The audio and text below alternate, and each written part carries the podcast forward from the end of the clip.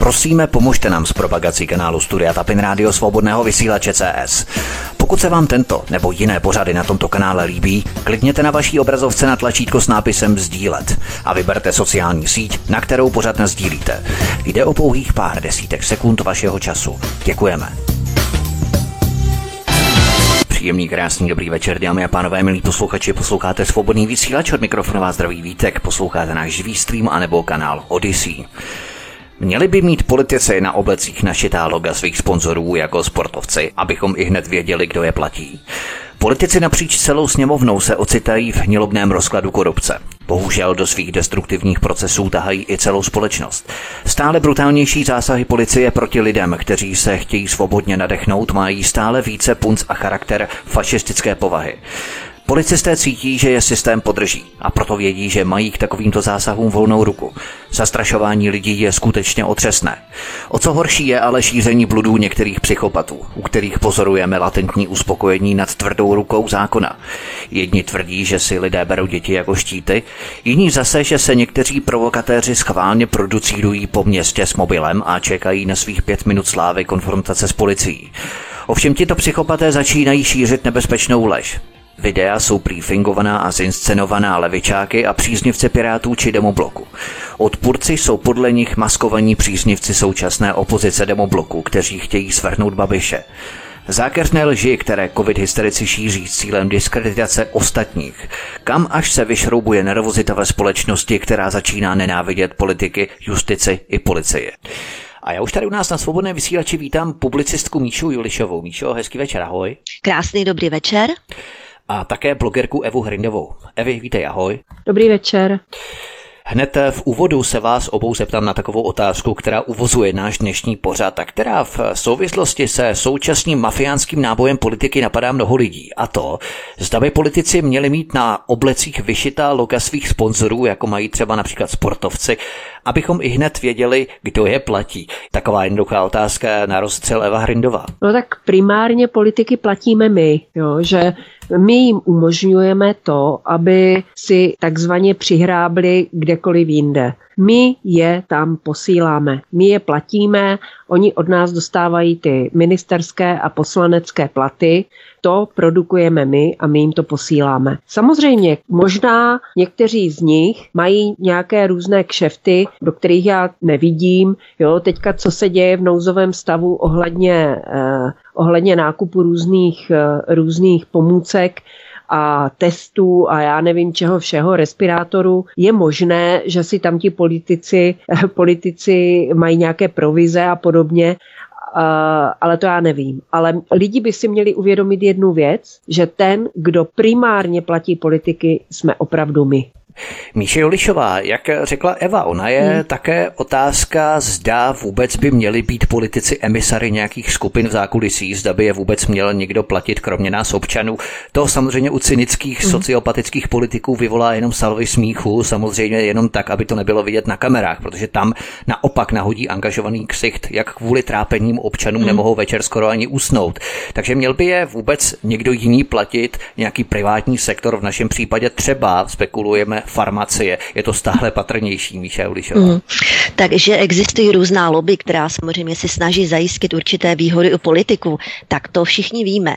Dřív to bylo spíš takové tajné, taková ostuda. V současné době se tím eh, mnozí doslova i chlubí. A pracovat v nějakém lobby je taková lukrativní e, záležitost pro mnohé. E, dokonce pocit, že jsou jak, jakýsi lepší lidé, kteří nám, nám zkvalitují život, protože bojují za lepší věci a tím se snaží i ti politici v současné době působit dojmem, že ve dnem noci myslí jen, jen na... Pontonu, ano, že někdo ano, platí, dobrý ti římští senátoři v těch no, togách, jak chodili. Tak, tak, tak. A vlastně a oni všichni dohromady, tedy odborníci, lobbysté a politici ve dne v noci nespí a myslí jen na naše zdraví a na naše blaho. A teď, zejména poslední rok, dělají všechno jenom proto, abychom vyzdravili, aby byla společnost co eh, nejlepší pro nás a tak dále. No, mnozí tomu věří, ano, mnozí této mantře věří.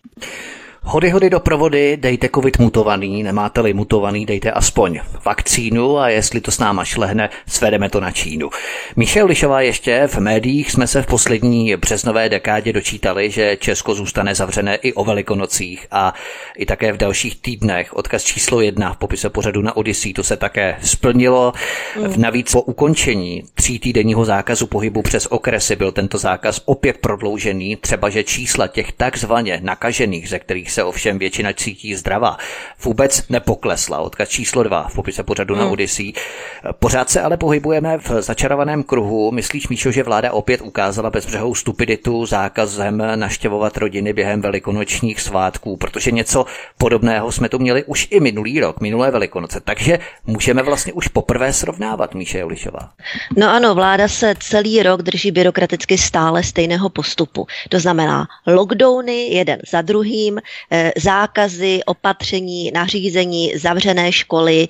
A tohle vlastně se stupňuje tady tenhle, ta opatření, která jsou údajně pro naše dobro, stupňují se jedno za druhým v domění, že čím budou nejpřísnější, tím dosáhneme jakýchsi nejlepších výsledků, opak je pravdou. Prostě absolutně nedbají v úvahu rady a doporučení všech e, slavných, e, známých, zkušených imunologů z naší země, kteří naopak říkají, tohle ne, tuhle cestou skutečně skutečně se nevydávejme, jo. Je to čím dál tím horší. A dávají k tomu různé rozhovory, už píší různé texty. E, například e, paní docentka Irena Koutná z Masarykovy univerzity udělal výzkum na 130 účastnících, e, aby zjistili, jak na ně působí vlastně celý tady ten rok, jak na ně působí vakcíny, jakou mají imunitu, jaká je imunitní odpověď po prvním, druhém očkování u těch, kteří neprodělali COVID, prodělali COVID. Tam dochází teď taková koncentrace nových poznatků, které vůbec vláda nehodlá brát v úvahu, ale soustavně prostě se tlačí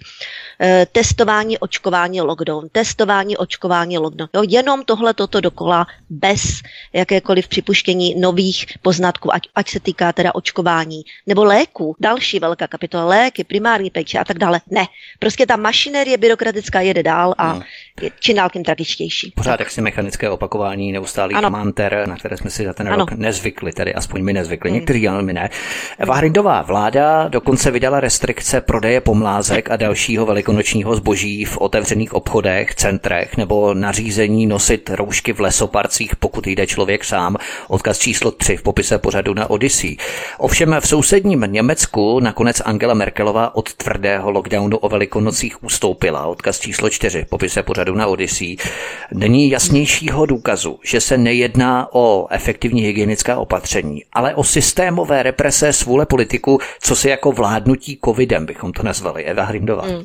No, je to opravdu děsivé, hlavně když vidíme, že to, s čím přišla Angela Merkelová, takže vlastně ona musela odvolat e, díky tlaku těch regionálních politiků, kteří e, přece jenom jsou více vystaveni hněvu svých voličů a občanů a zřejmě mnozí z nich jsou i rozumnější než celá Angela Merkelová. U, nás je to nemlich, ale to samé a já neustále pozoruju čím dál větší odtržení tady těch e, výkonných politiků od eh, masy občanů, odborníků a tak dále a tak dále. Oni čím víc eh, jsou odtrženi, tak tím víc jsou sami přesvědčeni o tom, že jedině ta jejich cesta je správná. Ale přesně jak řekla Míša, eh, za ten rok se objevilo mnoho informací, které posouvají to naše, ten náš náhled na celou tu situaci a samozřejmě můžeme se lišit v tom, já třeba odmítám vakcinaci na cokoliv, já prostě ano. nesouhlasím ano. s vakcinací, ale vidím i u odborníků, kteří vakcinaci vidí jako řešení, eh, že eh, mají různé návrhy, které to mají zefektivnit, ale ani ty vláda nebere vážně a nezabývá se jimi, což považuji za naprosto skandální. A momentálně největší skandál, který já vidím, je v tom, že eh, dokonce si střední Čechy nechali udělat, eh, nechali udělat studii na infekčnost dětí ve školách a na to, jestli se ve školách vůbec ta infekce šíří. A samozřejmě jim to vyšlo, jakože děti infekci nešíří, školy jsou opravdu e, minimálním zdrojem infekce, opravdu v řádu statistické chyby. To, je to další z mnoha studií na toto téma. Už jich ve světě bylo uděláno mnoho. Dokonce v Číně jedna velká studie, která měla obrovské množství uh, respondentů, nebo jak to nazvat. A žádná z těch studií nepotvrdila, že by děti šířily infekci.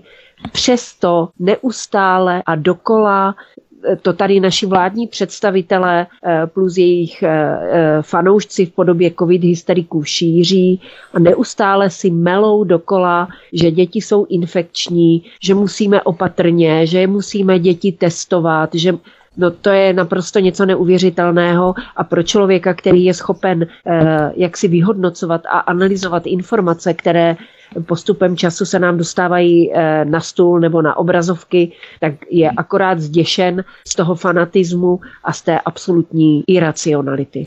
K tomu testování dětí se samozřejmě ještě potom dostaneme v rámci otevření části škol 12. dubna. Nicméně eh, Míša Julišová po uzavření okresu a dalších tvrdých restrikcích je jasné, že opatření dodržujeme, musíme je dodržovat, jinak to ani hmm. nejde. A přesto prý patříme k nejhorším. Odkaz číslo 5 v popise pořadu na Odyssey. Asi protože nad tím moc koumáme a poslušně nesklapneme, nepodrobíme se, tak musíme být pro výstrahu označení za rebeli jak verulanty, jako Česko a Slovensko. Tohle je ukázkovým příkladem nekonečných karantén, restrikcí a lockdownů. Ještě týden, ještě tři týdny, ještě měsíc a pak znovu a stále dokola. Nikdy to nebude dost dobré, nikdy to nebude dost ono.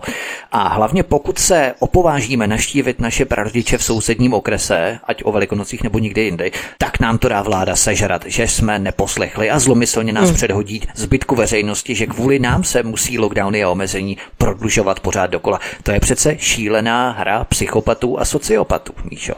No samozřejmě navíc uh, už se ozývá opravdu čím dál tím více odborníků, nejen lékařů, ale i jiných. Tady zrovna uh, se koukám, grafy Blatného a Duška jsou přehlídkou manipulace.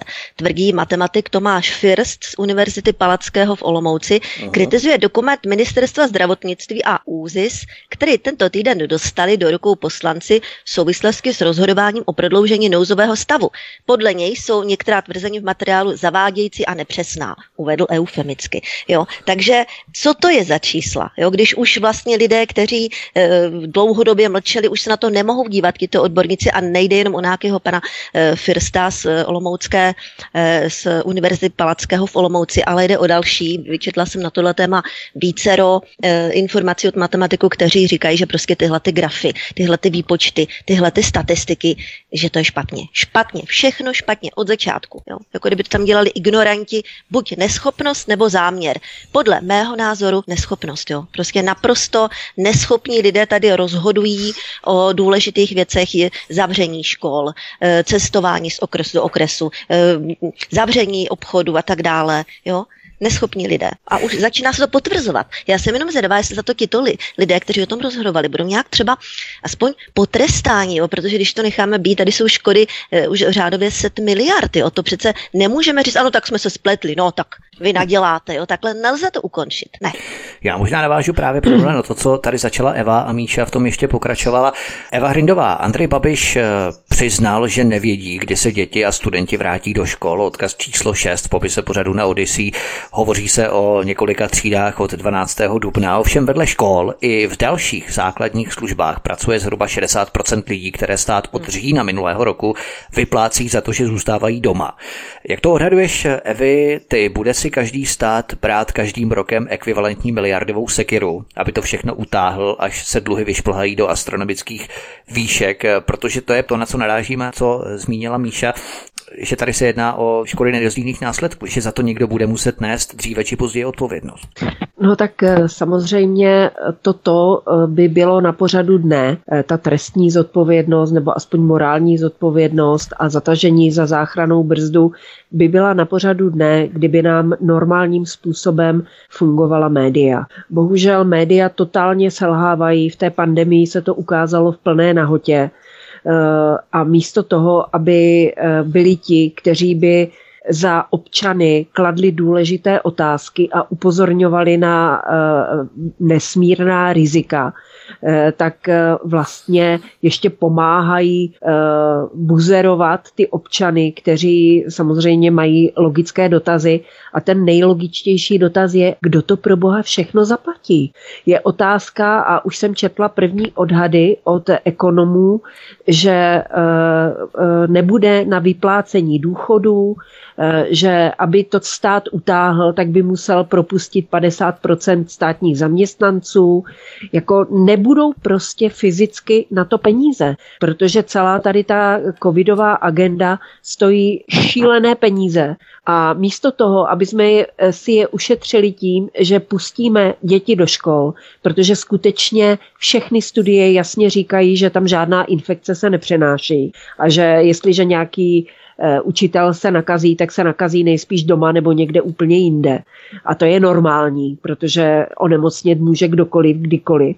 Takže místo toho, aby jsme ty děti pustili do školy, uvolnili tak eh, spoustu eh, lidí, kteří jsou na nucené ošetřovačce, takzvaně, a stát jim to platí, Eh, a ušetřili jsme další plánované výdaje miliardy v podobě testů pro děti. Oni je chtějí eh, testovat dvakrát týdně. Hmm. Tak místo toho my tu obrovskou zátěž finanční a tu obrovskou sekeru ještě zvyšujeme a jako kdyby, jako kdyby ty lidi vůbec neuměli ani počítat. Jo. Jako říkám opravdu i, i covid hysterik Eh, by měl brát v potaz racionální argumenty a k těm racionálním argumentům patří ta bezinfekčnost těch dětí, nebo ta minimální infekčnost těch dětí. Ale toto už je fanatismus, který nevím, jak skončí a bohužel Bohužel to odskáčeme zase my, kterým se budou zvyšovat daně, našim eh, rodičům nebo starým rodičům se budou snižovat důchody, eh, bude omezena zdravotní péče, protože na ní nebudou peníze. Eh, to se děje už teď, už znám, už se vycházejí na jeho první případy, kdy zdravotní pojišťovny odmítají proplácet drahé, ale účinné léčby jiných nemocí než COVID. Takže zdravý rozum a racionalita eh, se úplně vypařila někam. Ona zůstala, ale zůstala dole mezi těmi občany, což je vidět vlastně teďka, když byly ty dva nebo tři dny krásné, teplé, tak lidi chodili venku, eh, pohybovali se, sportovali, samozřejmě bez roušek, eh, samozřejmě zase covid hysterici řvali, Blatný vyhrožoval, ale eh, venku samozřejmě a kor ještě na slunci eh, se ten vír nemá jak šířit. Eh, když jste šla z, tého prosluněné, z té prosluněné procházky do nějakého obchodního centra, tak tam všichni opravdu poctivě nosí ty respirátory, takže naši občané jsou uh, zodpovědní, dodržují, uh, přesto ty čísla jsou taková, jaká jsou, ale je to důsledek ne nedisciplinovanosti lidí, ale důsledek nesmyslných opatření, které tu situaci prostě jenom stále zhoršují.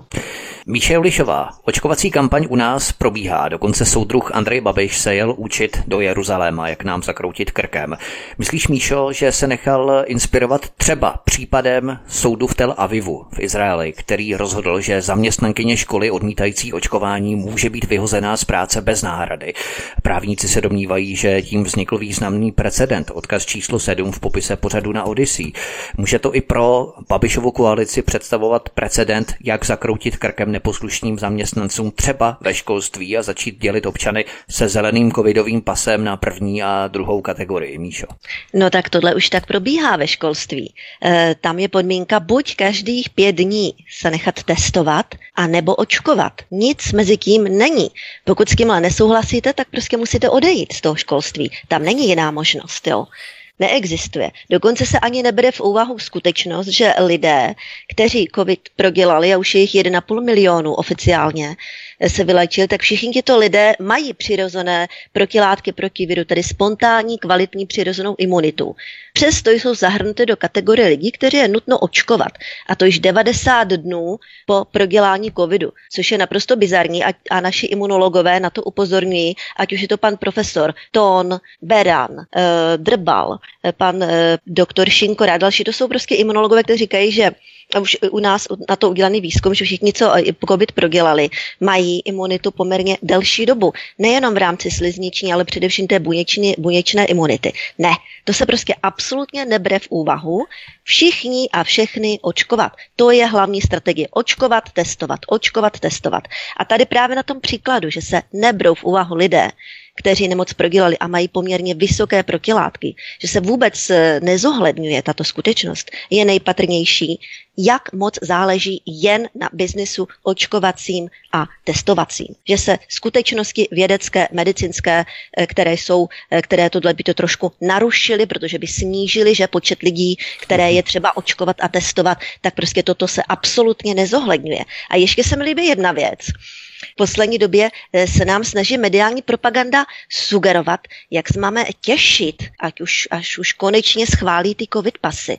Snaží se dát najevo, jako že se to pořád odkládá a to jako špatně a jako jakási špatná byrokracie eh, v Evropské unii stále odkládá schválení covid pasů. Přitom je to takové terno. Jo? My máme vlastně potom prahnout jako po ničem nedostatkovém.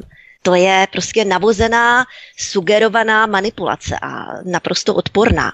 Normálně se tomu říká vydírání, jo, teď se tomu to teda přeměnované na péče o zdraví. A nebo na PR, ono se v podstatě něco podobného bude probíhat kolem no. podkožních čipů. Eva Hrindová, ta inspirace Izraelem přichází ve velmi krátkém čase. Ministr zahraničí Jan Blatný se nechal slyšet, že očkovaní lidé budou mít při rozvolňování jisté výhody. Odkaz číslo 8 v popise pořadu na Odyssey.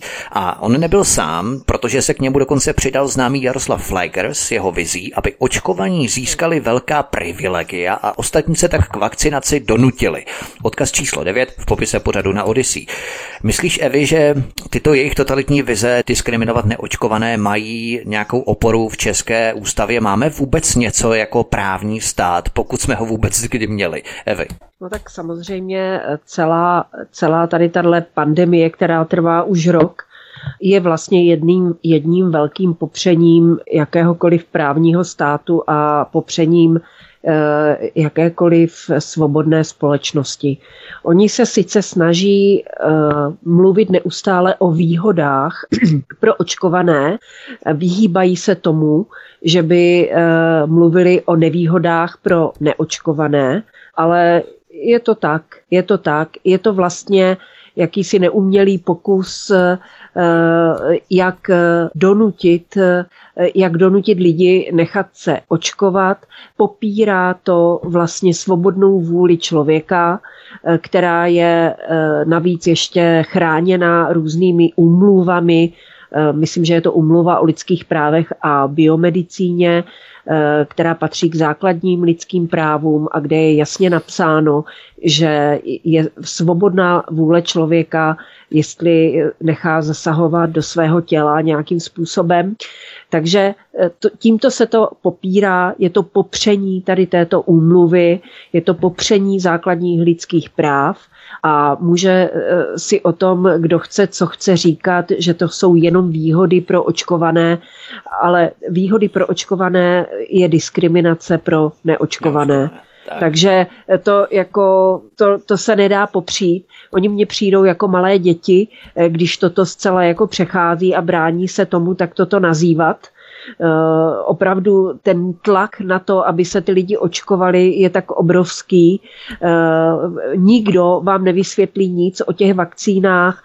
Eh, očkují se lidé, já vím, že moje teta se nechala naočkovat, byť její děti jí říkali, ať to nedělá, ale ona tak je vyděšená těma zprávama v těch médiích, že se nechala naočkovat, přestože asi před měsícem prodělala covid. Jo. Hmm, hmm. To je a nikdo jí... sebe nechala napumpovat vlastně dvakrát ty protilátky proti covidu. No, samozřejmě, no samozřejmě, to je, a samozřejmě s tou vakcínou je to mnohem jako horší. Nebezpečné. Takže, o tom varují a... právě i paní uh, vědkyně Koutná z Brna. Dělají velký výzkum. No samozřejmě, že, samozřejmě, že je to nebezpečné. Uh-huh. A druhá věc je ta, že ten tlak na to očkování vlastně vrcholí teď, eh, kdy začíná sezóna, kdy virózy uh, jaksi přirozeně ustupují, protože venku svítí slunko, lidi mají lepší lepší, lep, víc pohybu, více pohybují venku.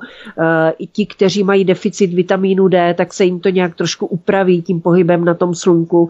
Prostě v létě nikdy nebývají chřipkové epidemie, takže ustoupí i tady tahle viróza a my budeme jak šílení očkovat, když vlastně příští rok už budou úplně nové mutace a bude potřeba zase nové očkování. Mm. Takže to je, to je prostě úplně na hlavu postavené a jenom hodně neznalý člověk, který si neumí spočítat, že jedna a jedna jsou dvě, si nedá do souvislostí, co za tím vším stojí. A to je jenom snaha vydělat peníze. Mm. Vysát ty státy uh, úplně do mrtě je vyždímat z těch peněz, donutit je napůjčovat si drahé peníze a mít na ně potom páky a nutit je dělat věci, eh, které by za normálních okolností ani ty státy třeba dělat eh, nechtěli. O, o, to, o, to, hmm. o, o to víc mě mrzí, a vlastně vidím to, že země, která jede velmi silně, tady ten, ten, ten farma business je Maďarsko, Eh, a také tam eh, mají nejhorší výsledky, co se týče úmrtnosti, což si do souvislostí s očkováním nedá jenom idiot. To je zajímavé, protože mnozí Maďary mají za vzor právě s tím, že se dohodli s Vladimírem Putinem ohledně Sputniku V a přesto ty výsledky tam nejsou hmm. nějaké valné úrovně. No nejsou, nejsou, protože samozřejmě eh, pokud to tam valí to očkování stejně jako u nás, já, já jako opravdu každá zpráva v médiích, která plačtivým tím tónem nám sděluje, že nám nedají tolik vakcín, kolik jsme poptávali a nedají je nám tak rychle. Eh, a všichni prostě hrozně to řeší, jako je to hrozně velký problém tak eh, mě to vždycky potěší, protože si uvědomuju, že budeme mít méně mrtvých a méně ano, nemocných. Já vždycky taky tak trošku zajásám opatrně nad tím, že tam je taky trošku takový šikovný sabotér třeba v tom lobby za ty vakcíny, že on v podstatě předstírá, jako by chtěl ty vakcíny, ale dělá ve skutečnosti všechno pro to, aby jsme jich dostali co nejméně. No, já tam vidím ještě něco jiného. Oni se snaží navodit, jako, jak je to terno, jo, prostě, takže ano. Není, není to k dostání, všichni potom musíme prahnout, jo. Jasně. Zase Vytvořit umělý nedostatek. 50, ano, ano, při, 50 tisíc vakcín nepřišlo, teďka jako všichni opravdu pláčou, jo, takový terno, jo, to je neuvěřitelné, to je manipulace. Eh, zvlášť pikantní je pozorovat, jak se chová opozice, protože opozice samozřejmě eh, volá po více vakcínách, volá po covid pasech, jo. Eh, v podstatě ta opozice, taková ta hlavní opozice, která je ve sněmovně, což jsou Piráti, Stan, ODS, TOP 09 a KDU, tak tídle prostě jedou tu, jedou tu covidovou hysterii ještě intenzivněji než vláda. Jo? To, je, to je na tom to nejpikantnější, že vlastně ta opozice místo toho, aby se snažila mírnit ty opatření, tak vlastně tlačí vládu ještě tady ještě takovým horší. V skutečnosti vůbec se nejedná o žádnou ano. opozici. Poslední otázka ještě před píchničkou Míše Ulišová. Můžeme tady ocitovat z pozice tady toho právního státu, zda máme vůbec eh, ještě právní stát, nebo kdy už jsme překonali tu hranici čáry, linii od toho vlastně, kdy už se ocitáme za tím statutem právního státu, absence práva. Můžeme ocitovat hned první článek listiny základních práv a svobod. Cituji. Lidé jsou svobodní a rovní v důstojnosti, v právech. Základní práva a svobody jsou nezadatelné, nescizitelné. Konec citace. Ovšem politici si z toho dělají samozřejmě trhácí kalendář. Nicméně rozhořel se lítý boj s vakcínou AstraZeneca a ostatní jehly jakoby najednou byly bez chyby a v naprostém pořádku. Myslíš, Míšo, že spíš než o zdraví jde v tomto případě o politický revanč, případně konkurenční boj a ostré lokty Big Pharma lobby korporací, takového toho uměle vytvořeného hmm. boje mainstreamu proti AstraZeneca. Míšo. No tak určitě, jo, protože tohle to vypadá, že to bude největší job století nejméně, tady ta vakcinace, protože jak už Evička říkala, tak příští rok budou další mutace, další očkování, takže to nekončí samozřejmě tady tímhle očkováním, ale bude to pokračovat dál a dál a dál, takže tam je jakási e, mezi nimi boj, Eh, mezi těmi firmami, takže můžeme očekávat eh, ještě další, další útoky jeden na druhýho. Eh, pochybu, že se nějak domluví, jo, že by se ne, ne, ne, ne, ne pak. Takže tak, ještě bych ráda řekla, že prostě žijeme teď v době, kdy neočkovaný člověk je vlastně mediál, mediálně prezentován jako největší nebezpečí 21. století. A zdravý člověk musí dokazovat, že je zdravý. Jo, takže všechno naopak, všechno to, co hmm. se říkalo a tvrdilo do, do teďka, tak neplatí, všechno se otočilo a je úplně naopak. A s podívem sledují, že pro určitou část společnosti to doslova s jásotem vítá. Jo, toto mě docela zaskočilo. Ono jich nebude tolik, bude jich tak 10% ve společnosti takových těch šílenců, kteří tady ty totalitní vlastně mantry, které vyhovují, ale opravdu chytli se, chytli se a zajišťují veřejný souhlas celé tady té mašinérii. Dáme si písničku a po ní budeme pokračovat dál v našem povídání. Dnešním vysíláním svobodného vysílače nás provází publicistka Míša Julišová a blogerka Eva Hrindová od mikrofonu vás zdraví vítek. Příjemný večer, pohodový poslech. Máme po písničce, vracíme se tu zpátky. Písnička nám dohrává od mikrofonu vás zdraví vítek na svobodném vysílači. Naším dnešním vysíláním nás provází publicistka Míša Julišová a blogerka Eva Hrindová v našem měsíčníku Antikovid speciálu.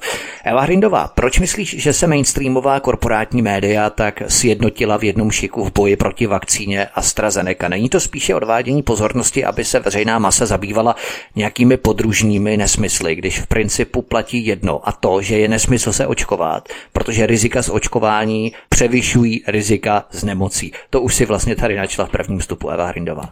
Ano, jako já se musím přiznat, že zpočátku, když začaly vycházet různé informace o nežádoucích účincích po očkování AstraZeneca, že jsem tomu také na chvilku podlehla a říkala jsem si, no tak teda ty vakcíny jsou hnus, ale ta AstraZeneca bude teda kor hnus ale pak si to člověk trošku dá do souvislostí a trošku jsem si něco pozjišťovala. Ten princip těch vakcín je stejný, jak u Moderny, u Pfizeru, tak u AstraZeneca. Eh, možná se liší v nějakých jednotlivostech, ale ten princip je tam podobný a jednoznačně je vlastně ten, to negativní PR eh, důsledkem jakéhosi konkurenčního boje.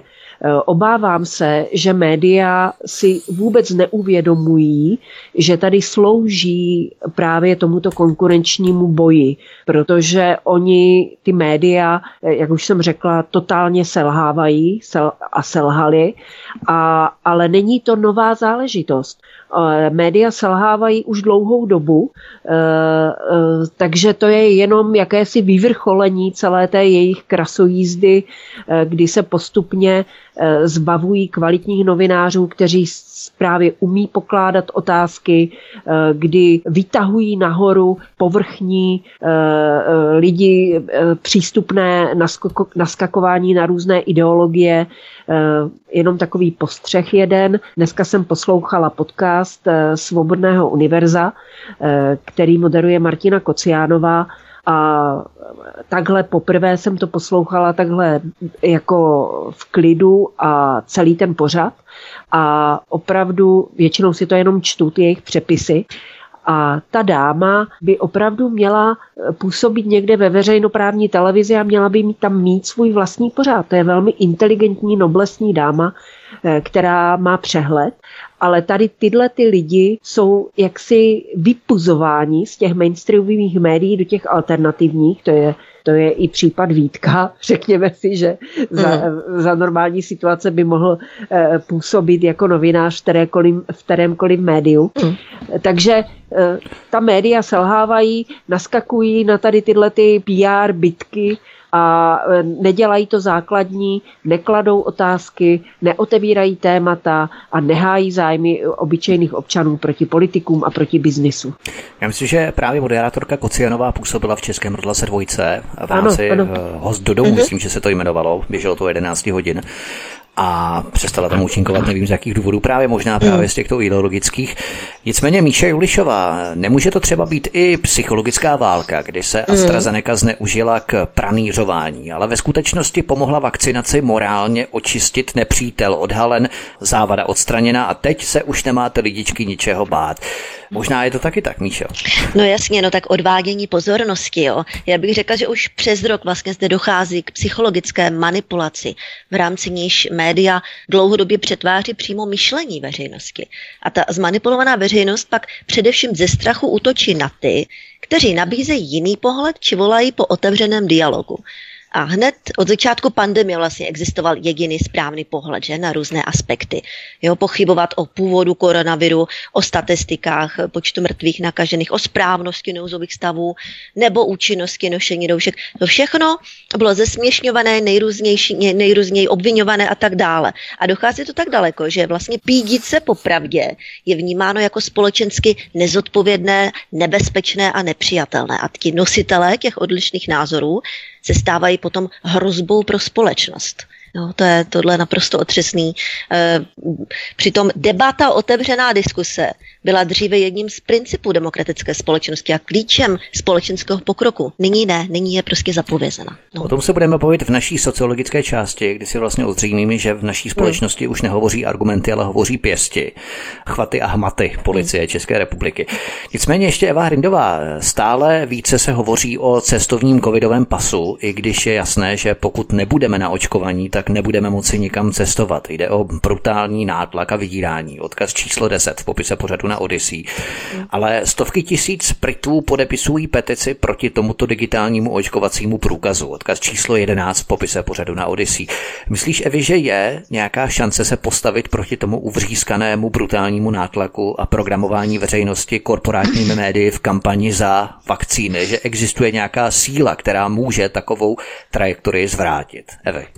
Samozřejmě, že existuje a bohužel, bohužel se to asi nestane, eh, kdyby to lidi odmítli, jakože by žádné covid pasy si nezřizovali. Eh, stejně jako v roce 2006, když byla, eh, tuším, že to bylo v roku 2006, když byla jakože pandemie prasečí chřipky a nakoupilo se šílené množství vakcín a pak jsme to museli vylévat do kanálu, protože se tím nikdo nechtěl naočkovat. To je totiž ta hlavní zbraň, že to ty lidi odmítnou. Jestliže se oni tomu podvolí, tomu tlaku, nebudou o tom přemýšlet a řeknou, tak já chci jet do toho Chorvatska, tak si ten covid pas pořídím, mm. tak, mm. tak samozřejmě jim to bude fungovat, jo. Ale pokud to lidi odmítnou, tak, eh, tak jim to fungovat nebude. To máte to stejné s těma dětma ve, eh, ve školách v těch rouškách. Eh, když by jim rodiče jasně řekli, když se ti bude blbě dýchat a bude ti blbě, tak si to prostě sundej, ať učitelka říká, co chce. Kdyby takhle teď svoje uh-huh. děti nainstruovali, tak eh, by nikoho nenapadlo vůbec dneska vymýšlet takové blbosti, že děti budou ve škole v rouškách. Jo, takže v rukou to mají, v rukou to mají lidé.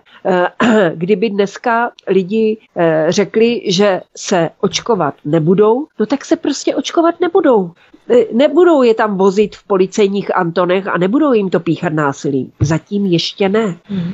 To budou dělat teprve tehdy, když většina společnosti to bude dělat dobrovolně a dejme tomu nějakých 20-30% lidí to bude odmítat, no tak to budou dělat násilím. Že? Ale zatím, zatím ještě tady k tomuto kroku nepřistoupili a já věřím, že k němu ani nedojde. Ale jak říkám, máme to v rukou. Jestliže se lidi tomu budou podvolovat, no tak jim to bude vycházet. Jiná možnost tady není. Já bych ještě možná na konci této faktografické části nadnesl ještě jedno téma, kterému bychom se mohli věnovat i v rámci reminiscence tomu, co jsme probídali v minulém pořadu. Míše Jolišová v médiích se rozhořel lítý boj za zákaz ivermektinu jako experimentálního léku. U něhož nevíme jestli a v jakém rozsahu léčí COVID nebo nikoli, ale hlavně se ví, že se nesmí používat, takže ho ani neskoušejme a raději ho úplně zakažme. Ovšem světoví lékaři tvrdí, že neskusit ivermektin je neetické. Odkaz číslo 12 v popise pořadu na Odyssey.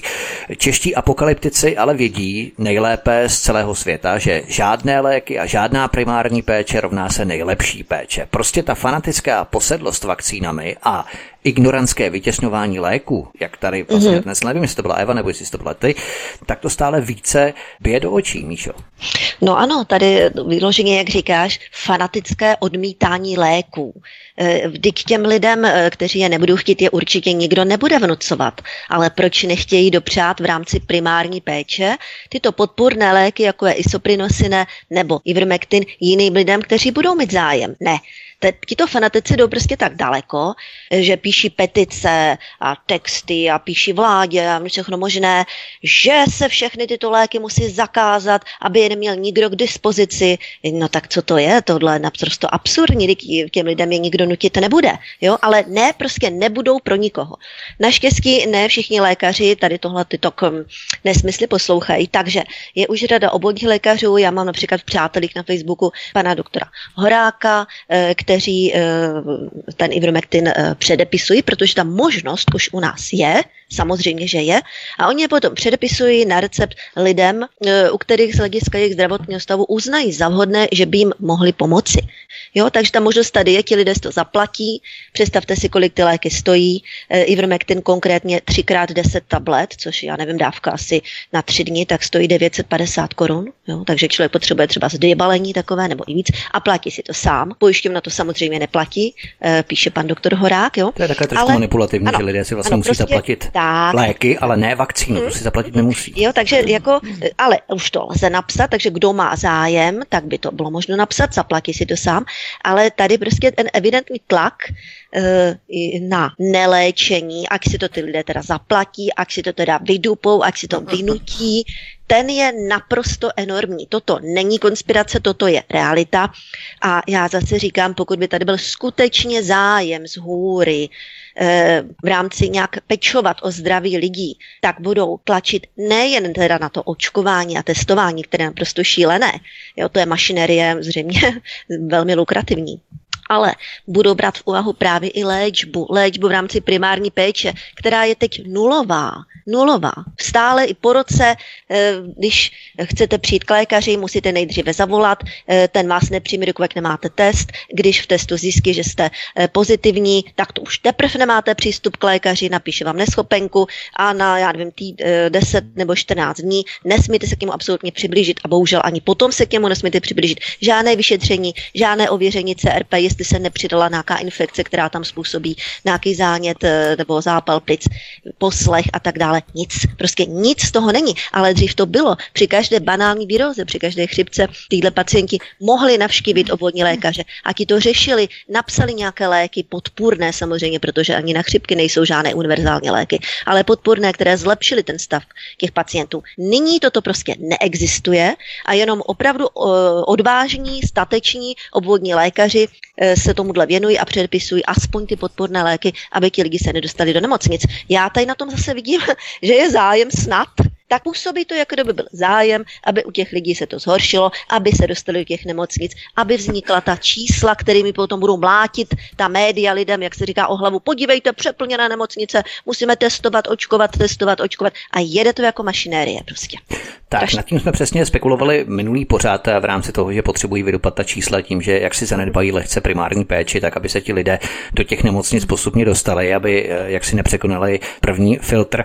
Eva Hrindová, myslíš, že se od doby, kdy jsme vysílali náš minulý pořád a kde jsme se široce věnovali právě této primární péči, aniž bych si chtěl nějak představovat, že by naše pořady byly jakýmsi středobodem dění v České republice a definovali by to, co se bude dít po nás, jak si to třeba činí Václav Otázka Moravec, který tvrdí, co se bude dít po otázkách Václava Moravce v rámci té agendy setting. Ale myslíš, že se změnilo něco v přístupu k té primární péči od doby našeho posledního vysílání minulý měsíc? Eva Hrindová.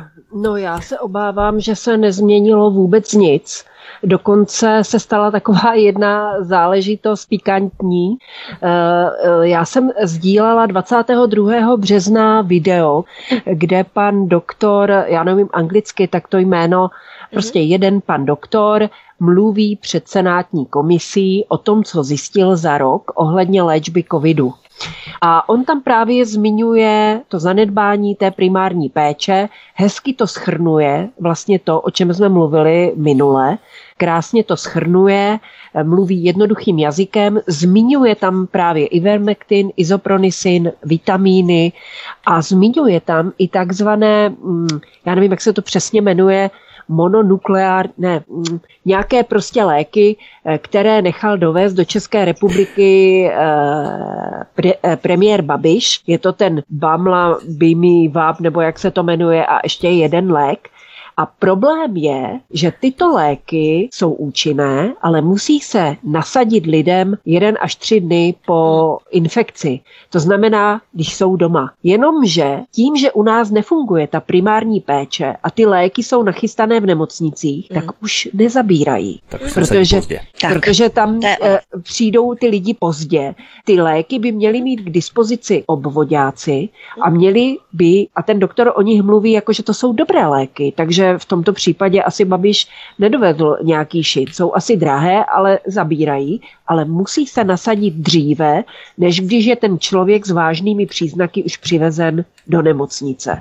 Takže ani toto není ten náš stát schopen vyřešit. Nakoupí se tady za drahé peníze funkční léky a tím, že e, jsme vlastně vyřadili tu primární péči, tak vlastně je nemá kdo předepisovat těm nemocným. A druhá věc je, která zazněla e, minulý týden, Eh, v televizi. Mluvil tam o tom eh, docent nebo profesor Balík, který je šéf toho největšího eh, pracoviště v Praze, kde se svážejí ty nejtěžší případy covidové z celé republiky tak on tam jasně řekl, že víc jak 70%, možná i více těch vážných případů tam jsou proto, že to jsou vážné případy bakteriálních infekcí.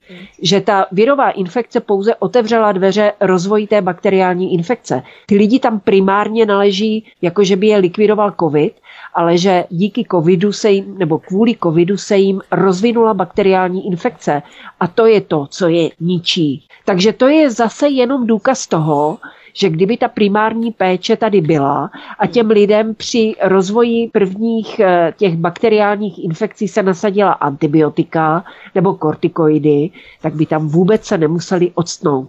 Takže nestalo se vůbec nic, naopak jsou tady důkazy toho, že skutečně eh, ten výsadek té primární péče zhoršuje celou tu situaci, o tom, že to zhoršují samozřejmě i ty respirátory, o tom vůbec nemusím mluvit, jo, protože samozřejmě inteligentní inteligentní člověk to nosí co nejméně, ale někteří pitomci, protože jinak se to nazvat nedá, eh, jako to dobrovolně nosí sami. Bohužel na druhé straně jsou lidi, kteří to musí nosit jako prodavačky v obchodech a podobně. Těch je mi upřímně líto. Takže vidíte, že toto všechno jsou důsledky špatného systému, hmm. nikoli v toho, že by nám tady bujela nějaká infekce. Míše Jolišová ještě před písničkou měla by si v zásobě třeba nějaké další citace odborníků, které jednoznačně potvrzují to, o čem tady Eva Hrindová povídala celou tu dobu v rámci primární péče. A co si i ty vlastně načla? Mm. No já jsem se zajímala o různé ty nové výzkumy a ku podivu i naši vědci uh, jsou velice šikovní v tomto. Například tady uh, rok si ničíme imunity, možná i proto je tolik nemocný, říká česká vědkyně vedoucí týmu Centra buněčného a tkáňového inženýrství fakultní nemocnice u svatéAny a lékařské fakulty Masarykovy univerzity docentka Irena Koutná.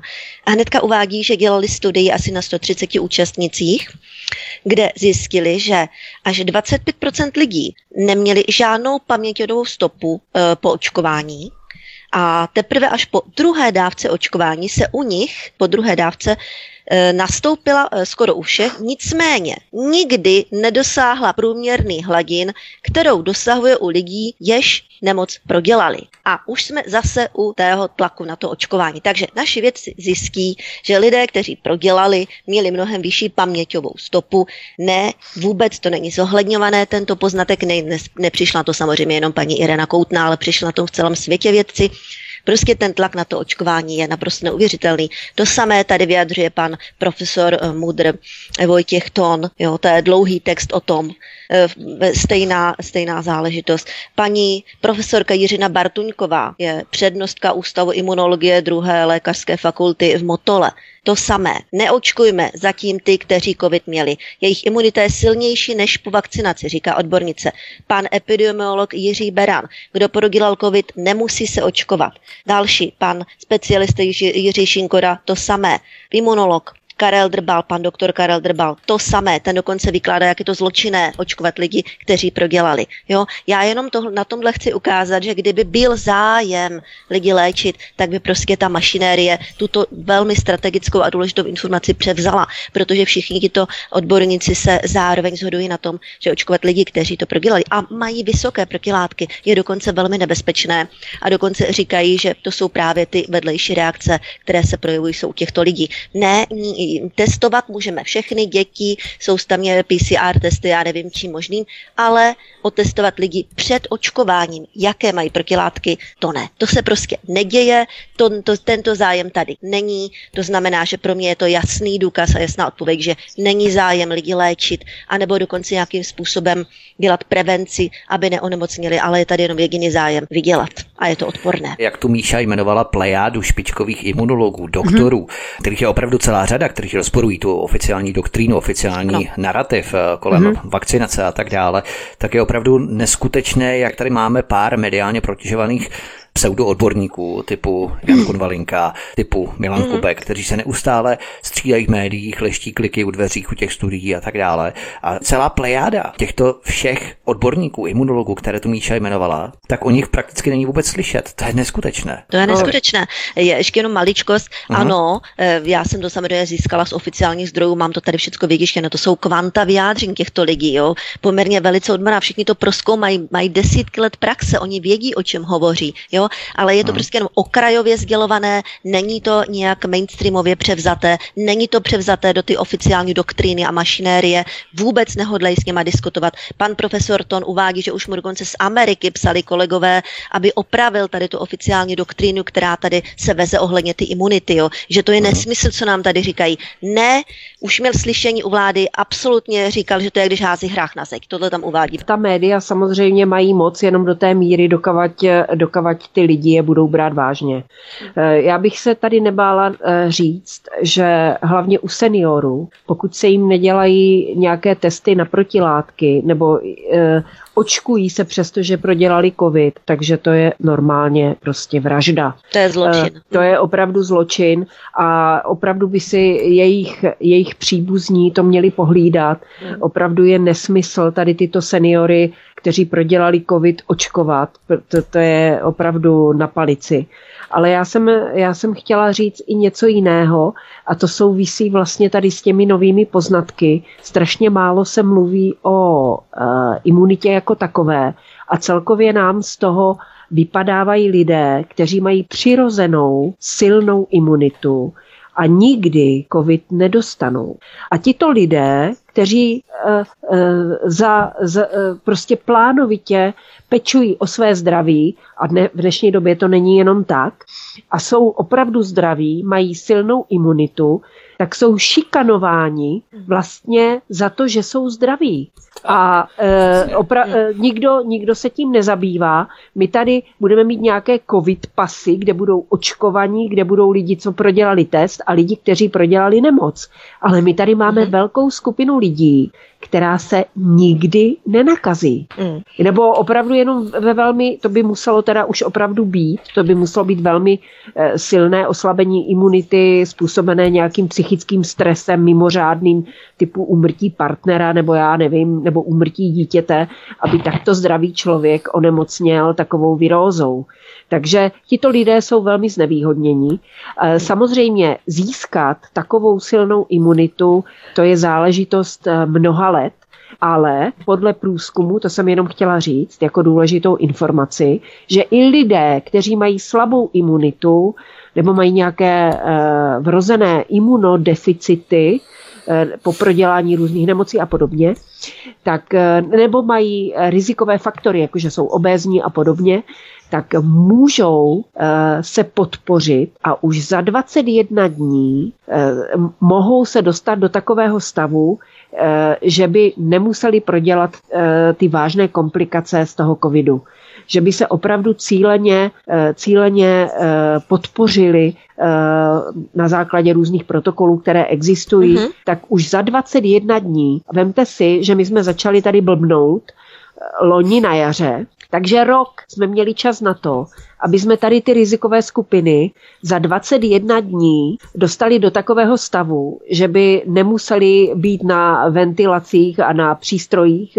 na jípkách, a kdo to udělal? Nikdo to neudělal. Ani to nikdo těm lidem neřekl, že něco takového můžou pro svoje zdraví udělat. Furt se do těch lidí opravdu pořád valí jenom lockdown, testování, vakcinace, restrikce, izolace, karanténa. Takže asi tak. Ještě bych dodala samozřejmě, že existují různé tady tyhle ty profilaxe. Například eh, se zjistilo, a to je zase úplná novinka tedy, že jako prevence, aby člověk neonemocněl tady touto eh, velice nepříjemnou virovou eh, nemocí, jsou infuze eh, vysoké dávky vitaminu C. Je to několik infuzí přímo do žíly a vždycky se do té žíly dá asi 7,5 gramů vitaminu C. Eh, je těchto infuzí, nevím, jestli 3 nebo 5, to přesně nevím. A ta terapie stojí 5 tisíc. Ale mhm. co? No, neplatí jí pojišťovna. Takže zase, kdo má zájem o buď tuhle prevenci, a rovnou pak po viróze, jakékoliv, i po covidové, tady tuhle tu terapii si zařídit, tak si to musí zaplatit sám. To je třeba ta prevence, kterou si píchali politici na ty kamery třeba, jo? No, je to já, možné. Já ještě teda musím říct, že to je velmi účinné, protože ano. tady to C má silný protizánětlivý účinek, ale nemusíte dokonce ani podstupovat takto drahou jako léčbu nebo prostě mm. intravenózní. Já už asi tři nebo čtyři roky, možná i víc, denně několik gramů C piju každý den jako v mm. rámci prevence, mm. ale samozřejmě tohle vám neudělá nějaký vitamin C, který si koupíte v lékárně v podobě šumivé tablety, tam té účinné látky je velmi málo. Já to každému doporučuji koupit si kilo kyseliny askorbové za asi 250 korun, vydrží vám to tak půl roku, možná i víc, protože já si dávám vysoké dávky, protože jsem predisponovaná na záněty v plicích, mm. takže opravdu ale díky tomu, že to denně si dávám několik gramů toho C s jedlou sodou rozmíchané, tak díky tomu já už nemám žádné virózy ani žádné uh, akutní záněty, uh, záněty v plicích. Takže funguje to, je to velmi levné. Možná to je právě ten důvod, proč nikdo vám neřekne, že tohle můžete dělat. a dokonce, když doporučujete lidem tady teď toto, tak vás pomalu mají tendenci nazývat šarlatánem. Přitom je to různými studiemi dokázané, že ten, ten vitamin C má skutečně takovýto silný protizánětlivý účinek. Publicistka Míše Ulišová a blogerka Eva Hrindová jsou hosty u nás na svobodném vysílači od mikrofonová zdraví Vítek a po písničce se podíváme už na naší sociologickou část. My jsme teď skončili část spravodajskou a po písničce se podíváme na sociologické záležitosti. Hezký večer. Publicistka Míše Ulišová a blogerka Eva Hrindová jsou hosty stále u nás na svobodném vysílači od mikrofonu mikrofonu vás zdraví Vítek, máme popíšnice a my se teď právě podíváme na sociologickou část našeho dnešního vysílání. V této sociologické části se zaměříme na společnost a na některé atributy, které sebou prohlubování přifokované pandemie přináší. Eva Hrindová, myslíš, že si lidé stále častěji nechávají vnutit tu iluzi, že se se současnými restrikcemi a omezeními máme smířit, že se i s příchodem jara lidé potácejí ve stále větší rezignaci, apatii, frustraci a odevzdanosti. Lidé si zacpou hupu kusem hadru, odkaz číslo 13 v popise pořadu na Odyssey, zatímco bychom měli obrazně řečeno řvát a napadat své tyrany, protože kdybychom to neudělali, tak by nás za chvíli skoro až naprosto, jak je to správné slovo, znehybnili. A tak, to je to správné slovo, znehybnili. Vidíš to také tak, Eva Hrindová? No, eh, je to strašně zajímavé pozorovat, eh, protože se nám tady ukazuje několik, eh, několik trendů.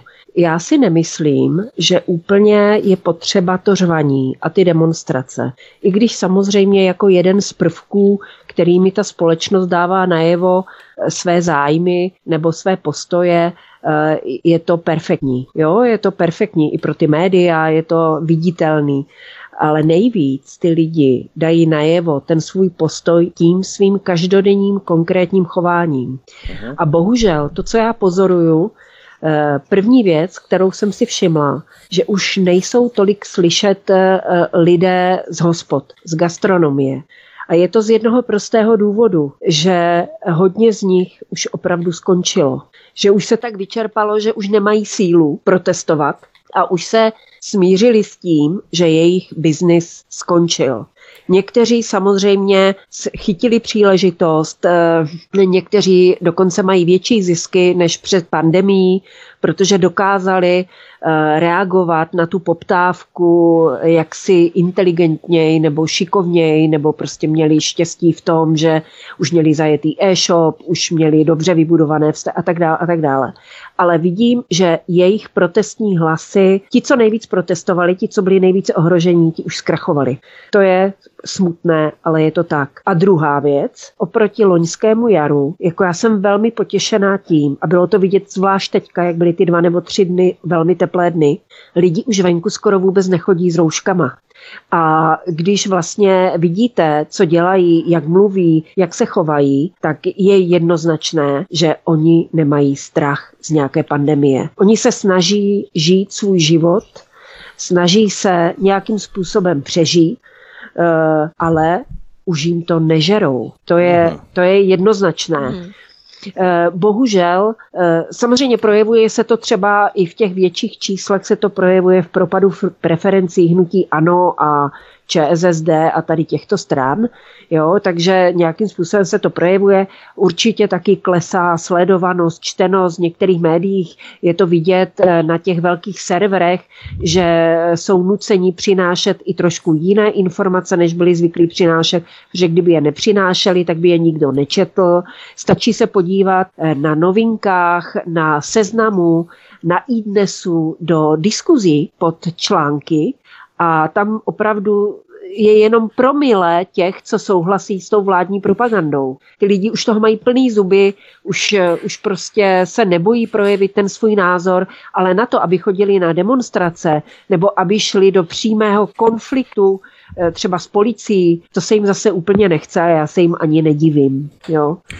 Míše Julišová, myslíš, že ve skutečnosti není v tom globálním měřítku žádný zájem pandemii ukončit, ale přesně naopak tuto normalizaci, co by fázi totality, ještě více upevnit, aby globalisté vymačkali tuto krizi jako citron pro zavedení nových nástrojů totální kontroly obyvatel. Míšo. Tak ano, působí to na mě tak. Působí to na mě, že tohle toto, ať už to bylo myšleno jako záměr, nebo se toho nějak, jakési ty zájmové kruhy teprve chytly tahle agendy, tak to vypadá, že je tady globálně, aspoň minimálně v naší západní civilizaci zájem vytvořit kontrolovanou společnost prostě ty svobody očesat. Vidím tady velkou inspiraci právě v tom čínském modelu sociálních kreditů, který tam frčí už do delší dobu a Evropská unie se tím evidentně inspirovala. A ta první vlaštůvka, to je ten covid pas, to je ten ano. sociální kredit, který nějakým způsobem má zvýhodnit ty, kteří eh, ukáží, že jsou vůči systémovým agendám loajální. Jo? Protože evidentně ten tlak na tu vakcinaci tady je. Kdyby byl zájem o lidské zdraví, tak by se zohledňovaly jiné faktory, jako je přirozená imunita. To znamená, že by se dělali testy těm lidem, jestli neprodělali nemoc, jestli mají dostatečně vysokou imunitu a tudíž je zbytečné je očkovat. Nic takového se nedělá. Eh, naopak eh, ten, kdo o tomhle hovoří, tak je umlčován a všelijak způsobem jako šarlatán a tohle doktor, teda pan profesor Beran do toho, ten už na dezinformační ve eh, seznamu někde nějakých lidí, ten o tom také hovoří. Jo, takže tito lidé jsou umlčovaní nějakým způsobem, potlačovaní, dehonestovaní, takže tady je zájem pouze očkovat, testovat, očkovat, testovat. Jo? Nic jiného, takže zájem o nějaké zdraví tady rozhodně není. Eva Hrindová, víme, že globalisté a vlády ve skutečnosti nechtějí nic zastavit, chtějí aby agenda COVID běžela co nejdéle, aby měli co nejvíce času krizi zúročit ve svůj prospěch zavedením takových drakonických zákonů kontroly obyvatel, které už nikdy nebudou zrušené, ani hypoteticky v době klidu, protože co kdyby se náhodou Moribundus vrátil. A s tím přesně koresponduje článek, který přikládám do popisu pořadu na Odyssey, odkaz číslo 14. Ten článek ze seznamu pojednává o tom, víte, už se tady zase ten seznam, hmm. pojednává o tom, jak Evropu děsí další vlna pandemie pandemie, což sebou přináší další utahování šroubů a žádné rozvolňování, jak se v tom nadpise uvádí. Dokazuje to ten scénář, o kterém se bavíme a který zmínil vlastně Míša, že vlády, globální skupiny organizací jako organizace OSN a VHO nechtějí ve skutečnosti nic zastavit, naopak stupňovat tu křečovitou snahu agendy COVID. Evy. Samozřejmě, že je to jejich eh, jako zájem a oni se o to pokoušeli několikrát už v minulosti, ale nikdy jim to nevyšlo teďka se to chytlo a naší nadějí, naší nadějí je jejich nenasytnost, protože oni uh, vycítili tu příležitost a snaží se z toho vytřískat, co se dá. A ten tlak na ty lidi je tak obrovský, že se to začne časem obracet proti ním. To je vidět už i teď, že ty lidi už jim to nežerou, už toho mají plné zuby, jo, že samozřejmě uh, ještě loni nebo předloni jsme tady žili úplně normálně, ty lidi to mají v jasné paměti, není to nic vzdáleného jako pro mnoho lidí třeba minulý komunistický režim, který, eh, který mnoho lidí nezažilo na vlastní kůži. Takže eh, nebude to tak jednoduché, aby tady tu svoji agendu protlačili úplně do, do všech eh, detailů a do všech důsledků. A nemyslím si, že jim to úplně projde, protože pravidla eh, fungování lidské společnosti jsou pořád stejná a nemůžete prostě tahat za nos všechny pořád. To prostě nefunguje. Eh, to prostě nefunguje a uvidíme, kdy se to otočí, provalí. Vidíme to ostatně v západní Evropě, eh, která se bouří mnohem silněji než lidi ve východní Evropě, protože my jsme takový trošku švejkové, eh, my jsme líní na ty velké protesty, my to umíme obcházet, ty různá nařízení, takže necítíme až takovou potřebu, ale na tom západě ten tlak na ty lidi je mnohem větší, trvá delší dobu, ta propaganda a ty lidi už tam začínají bouřit a jsou tam statisícové demonstrace, o kterých nám samozřejmě naše mainstreamová média nic neříkají. Takže uh, uh, myslím si, že ta nenasytnost tady těch globálních struktur je paradoxně nadějí pro nás, protože oni to přešvihnou uh-huh. a ty lidi se proti tomu postaví. Struna se napíná do té doby, až praskne. Přesně Míša tak. Julišová, mhm. když hmm. se nad tím zamyslíme, tak dříve se epidemie řešily léčbou nemocných. Prostě hmm. tak, jak by to každého napadlo. Nějaká skupina je nemocná, pojďme lidi léčit. Ale současná takzvaná epidemie sebou přibírá řadu dalších aspektů, jako je vypínání ekonomik, všeobecné zákazy, zadlužování zemí. Je stále jasnější, že to přece nejde v první řadě o ten medicínský rozměr, ale hmm. zatímco jsme izolovaní doma, dochází k trancování a plení změnění národních ekonomik, kdy středně velké firmy skupují globální světové investiční fondy a skupiny typu BlackRock nebo Vanguard. Budeme o tom mít pozítří ve středu pořád s Láďou z Kanady, takže agenda COVID je jaksi zastíracím manévrem a krytím pro takové globální přetváření světa, ve kterém opět bohatnou ti největší globální hráči vlastně, Míšo. No ano, Vítko, ty jsi to vlastně řekl všechno naprosto dokonale.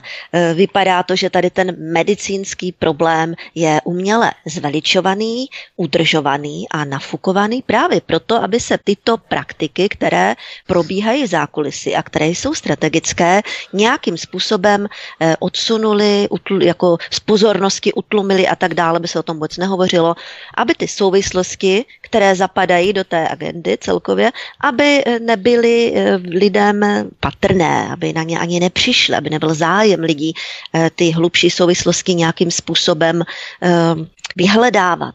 Právě proto jsou veškeré alternativní zdroje dlouhodobě dehonestované a zesměšňované a obvinované z konspirací. Všecko vlastně, co není propaganda, taky konspirace. Každý, kdo říká něco jiného, je konspirátor.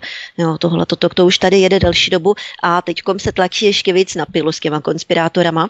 Ale i obyčejní lidé, kteří se o té souvislosti nějak extra nezajímají, tak sledují, že to, co bylo ještě před půl rokem nazýváno jako naprosto nemožná konspirace se stává realitou. Takže jim to začíná vrtat v hlavě a proto se děje i to, co například popisovala Eva, že už jako ti lidé opravdu venku se projdou i bez té roušky, aby se nadechali toho čistého vzduchu a už nejsou tak striktně vybátí, ať se ta propaganda snaží, eh, seč to, seč to jde, ale zase, ano, každý tlak vyvolává protitlak. A pak je tady ještě jedna šance. A to, že dojdou prachy. Samozřejmě, že tady probíhá obrovské kvantitativní uvolňování, což je vlastně velice odborně řečeno to, že se připisují peníze, které nejsou ničím podložené. Ale ono to také nejde do nekonečna. Například nyní si Evropská unie hodlala půjčit, myslím, jakých 750 miliard. A ono jí to bylo, ono jí to bylo zamítnuto. Jo, prostě, že ne. To znamená, že ty prachy tady na celou tu mašinerii prý jsou akorát do června. A ta půjčka měla být proto, aby se pokrylo další placení té mašinerie. Ono totiž to, že zavřou ekonomiky tak, e, e, a platí ty lidi za to, že jsou doma a jsou potichu a nenadávají, tak stojí hodně peněz. Konkrétně naší zemi to stojí 25 miliard měsíčně, jenom to, že se vyplácejí lidé, kteří by mohli chodit do práce, ale jsou doma, protože prostě ty firmy a ty jejich živnosti jsou zavřené. 25 miliard měsíčně, to je info z eh, otázek Václava Moravce. I mě to překvapilo, je to docela hodně. Když si k tomu přičteme všechno ostatní, to znamená, jak je to ošetřovné a tak dále. A kompenzace, v tom nejsou kompenzace, jo? v tom je to ještě extra. No tak to je pálka, prostě, no tak proto taky už máme bilion dluhu, že jo, za celý rok. Jo? Takže může to selhat a celé skolabovat na tom velkém tlaku a tím, že dojdou prachy. Eva Hrindová, pojďme se věnovat ještě dalšímu fenoménu a to je poslušnost za každou cenu, i když nemáme kyslík.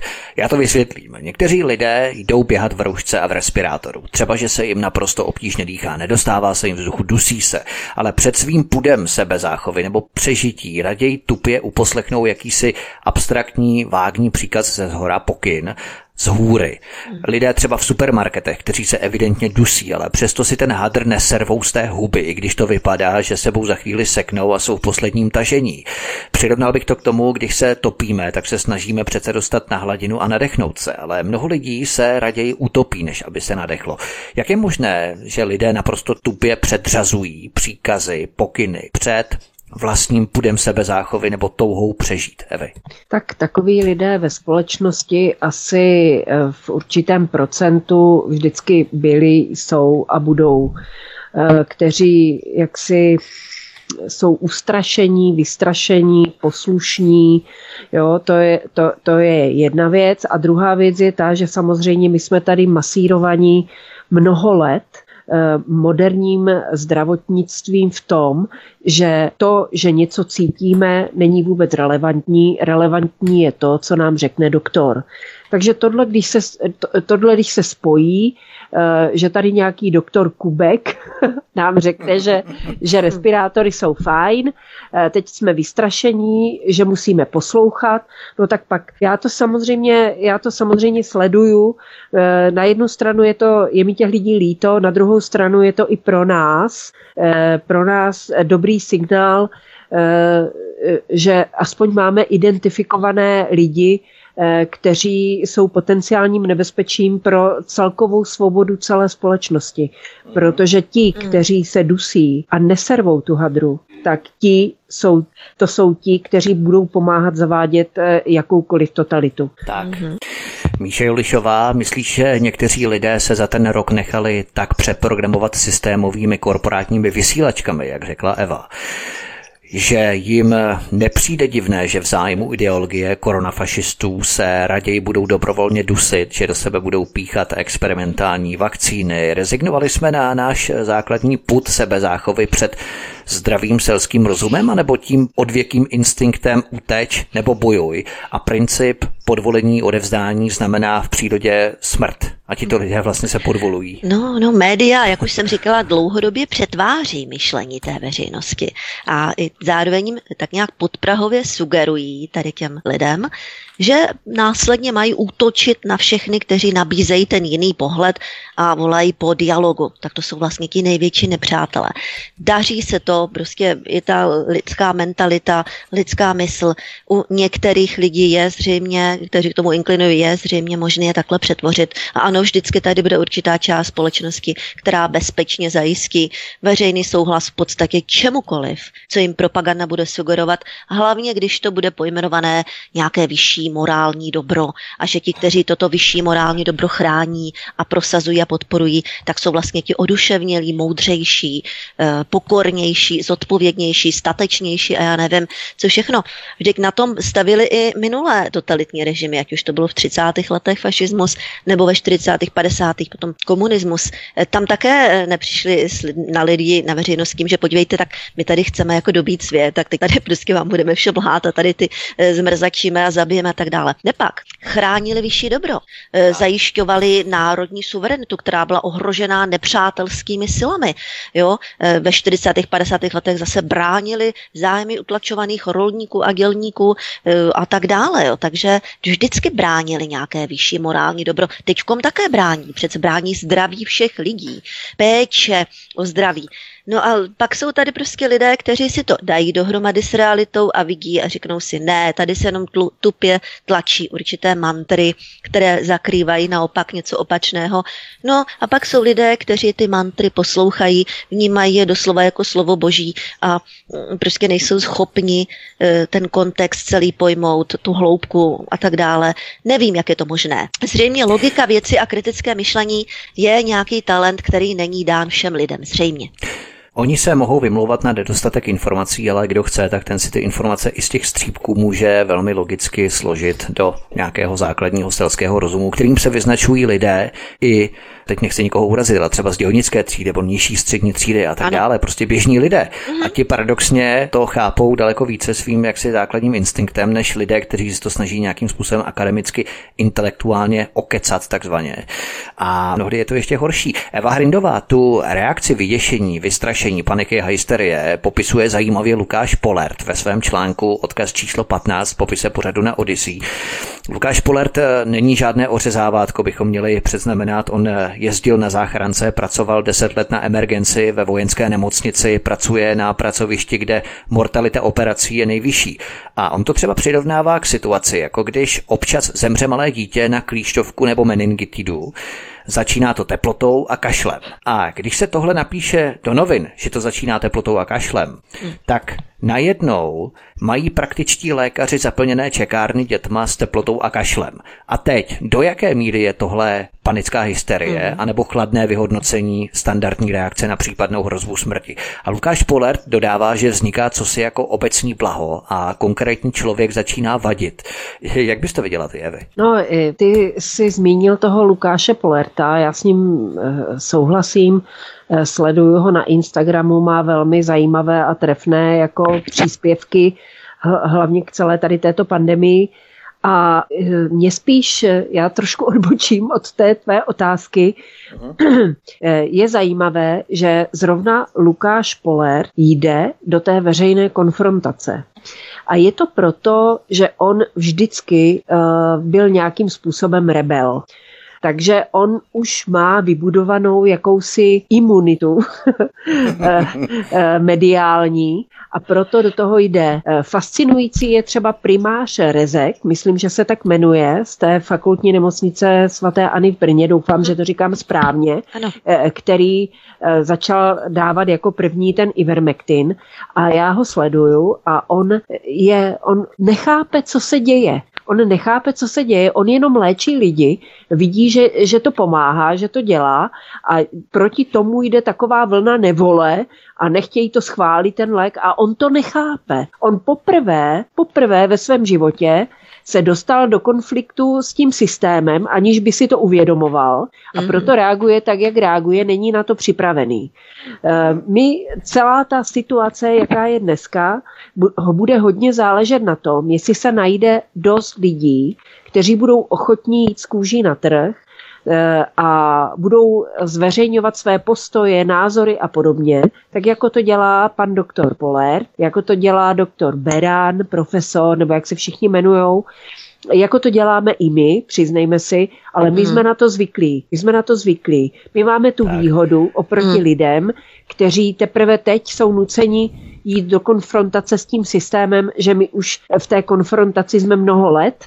My a... už jsme dostali vlastně tu očkovací dávku z pozice migrace, takovou migrační Přesně, očkovací já dávku. ještě předtím, takže já jsem si prožila leda z jaké věci, takže mě to eh, taky mě to naučilo nějakým způsobem formulovat ty postoje, nějakým způsobem je prezentovat, jo.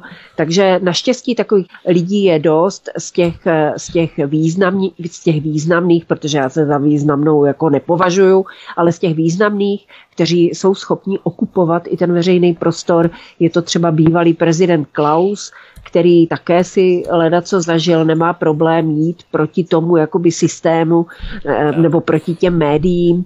A to jsou ty lidi, na kterých to teďka bude záležet.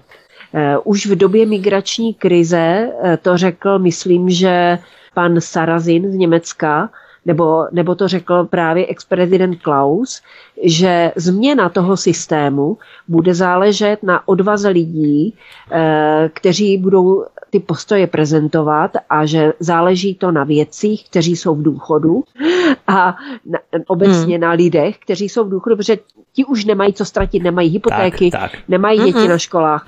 Já sama cítím jako zodpovědnost uh, dělat nějakou osvětu, právě protože už mám dospělé děti, samostatné, nemám žádnou hypotéku, nejsem zaměstnanec ve státní firmě ani nikde, pracuji jako osovočo, takže já ten prostor a ty možnosti mám.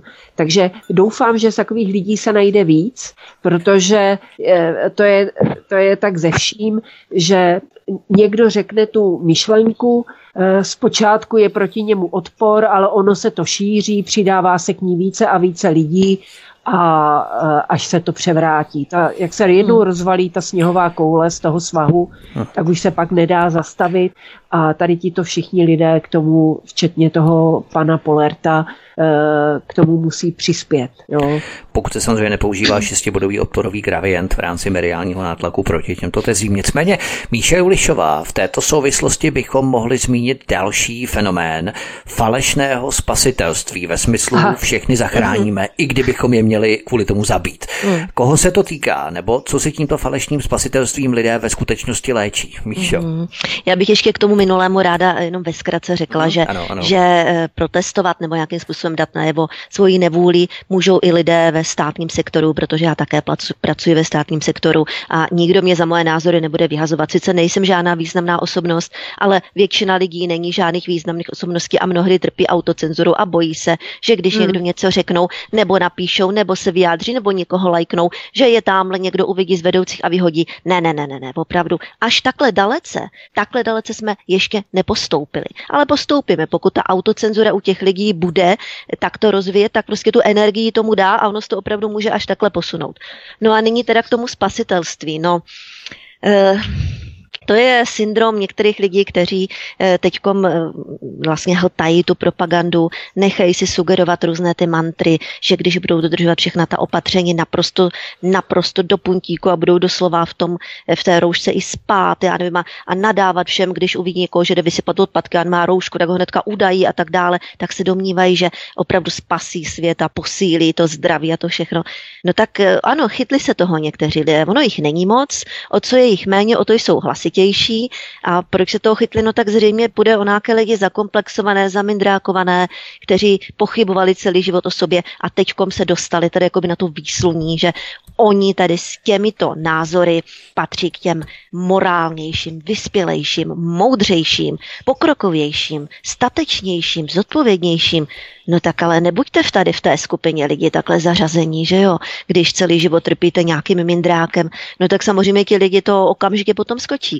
Pak je tady druhá skupina kariéristé. No ti jsou na tom zase úplně jinak. Ti většinou vědí, o co běží, ale nepřipouští si to a jdou s tou systémovou agendou především proto, že z toho mají nějaké výhody. Jo, například, oni vědí, pracují někde na univerzitě a vědí, tak já budu něco tady kriticky tvrdit, eh, přijde grant a když se bude rozhodovat, eh, kdo ho dostane, no tak mě ho prostě nedají. Jo, takže radši budu mlčet, jo, eh, neřeknu k tomu nic. Jo. Takže to je kariéristé, konformisté, to je to samé, to je stejná skupina. Kariéristé dokonce o to víc, že ti jsou třeba aktivní, tu agendu budou podporovat jakoukoliv, namluvím jenom o COVID agendě, jakoukoliv, kterou ten systém bude momentálně chtít prosadit do veřejného prostoru, proto, aby získali ty funkce. Jo? Takže to tady bylo a bude tohle. Tak jako e, věďme o tom, že i ta, ty, ta inteligence a ti lidé na těch významných postech, například na univerzitách, výzkumných ústavech a tak dále, že to nejsou lidumilové, jo? neudržujeme tady nějaké náboženství bílých plášků, že to jsou lidé osvícení, mhm. kteří budou prostě za každou cenu hájit zdraví a morálku. Ne, jsou to lidé jako my se všemi těmi negativy. Hm? Eva Hrindová, pozoruješ to také, jakousi angažovanou statečnost, hranou zodpovědnost. Hysterici mají příjemný pocit, že náleží do privilegované skupiny, frčí na té jejich kolektivní euforii a mm.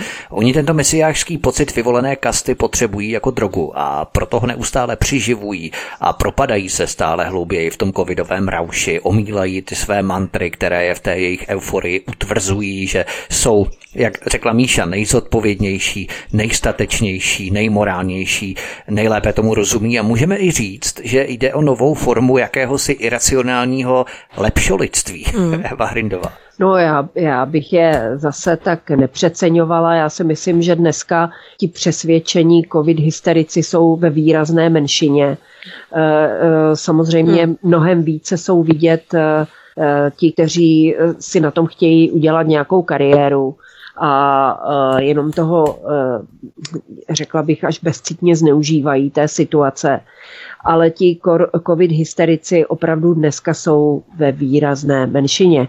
Já jsem, si, já jsem se podíval, já vím, že to o ničem nevypovídá. To, je, kolik lidí vás sleduje na Facebooku nebo kolik lidí vám lajkuje příspěvky, je jenom ukazatelem jakéhosi trendu.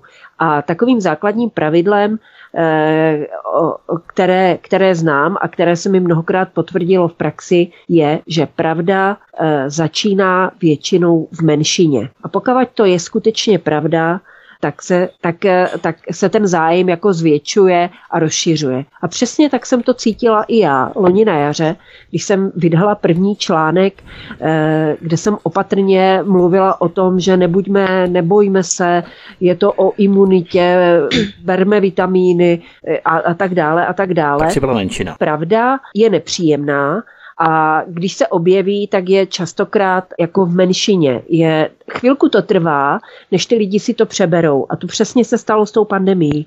Jakože dneska, dneska jsou v menšině ti koronahysterici. Já jsem se dívala na profil výrazné koronahysteričky, eh, která není z, naš, z našeho bývalého tábora antiislámského, jmenuje se Tereza Bémová.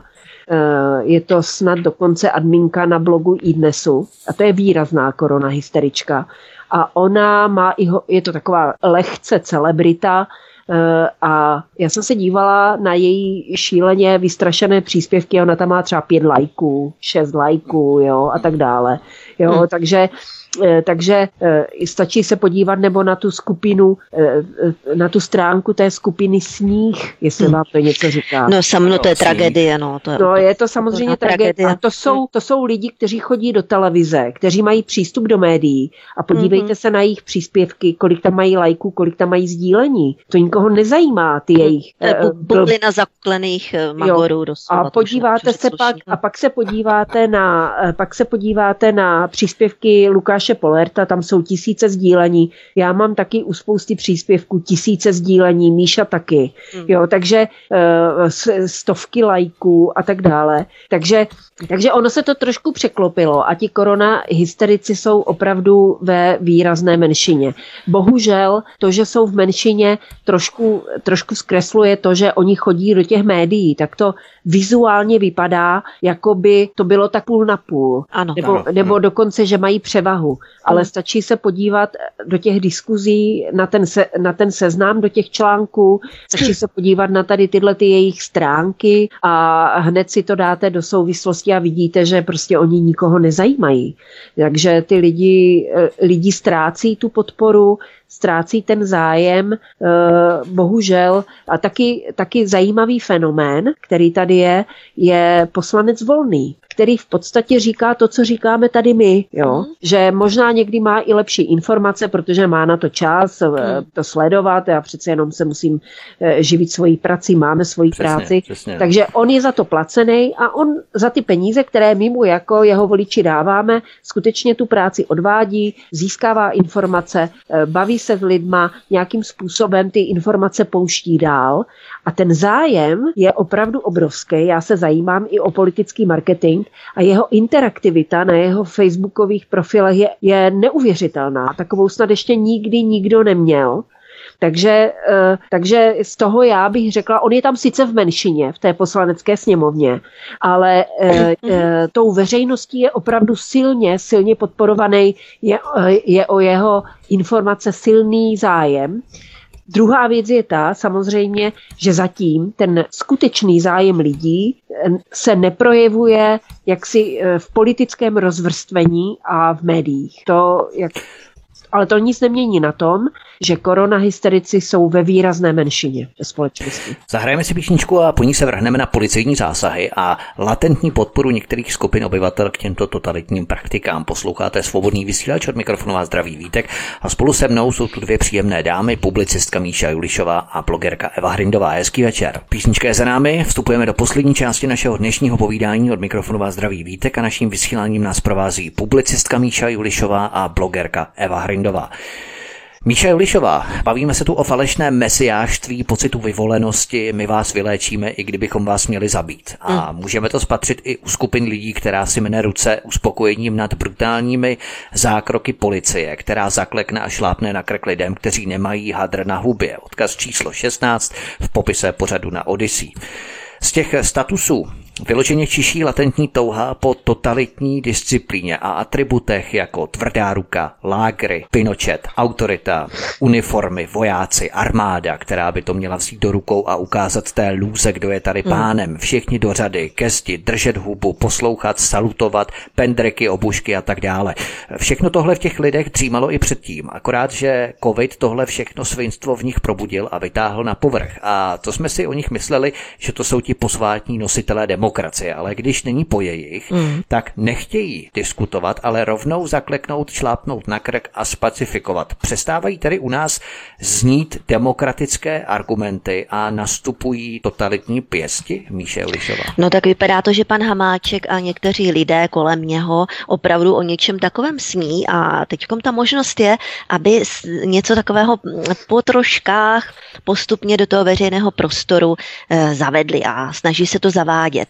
Má to své fandy, samozřejmě, já to vidím také na Facebooku a na různých jiných sociálních sítích, jako je Twitter a tak dále. Má to své fandy, fandí mu, ale já si myslím, že těch lidí je tak do 10%, kteří by vyloženě fanaticky tady tomuhle propadli a tady tohle toto považovali. Jsou samozřejmě halasnější, jsou podstatně agresivnější. Zajímavé, že mohou publikovat mnohdy dost vulgární um, statusy, komentáře a tak dále. A Facebook to ponechává eh, naprosto bez odezvy, ale my kritici stačí, když tam napíšete nějaké spornější slovíčko, které už ani tak. nepíšem, jo, protože už to, to cenzoru v sobě, ale okamžitě už jako tam ani blbec, člověk ne, nemůže napsat slovo blbec, už to okolo blokace a tak dále, jo, mm, takže, mm, ale mm. toto jsou, eh, na tyhle cenzora nejde, jo.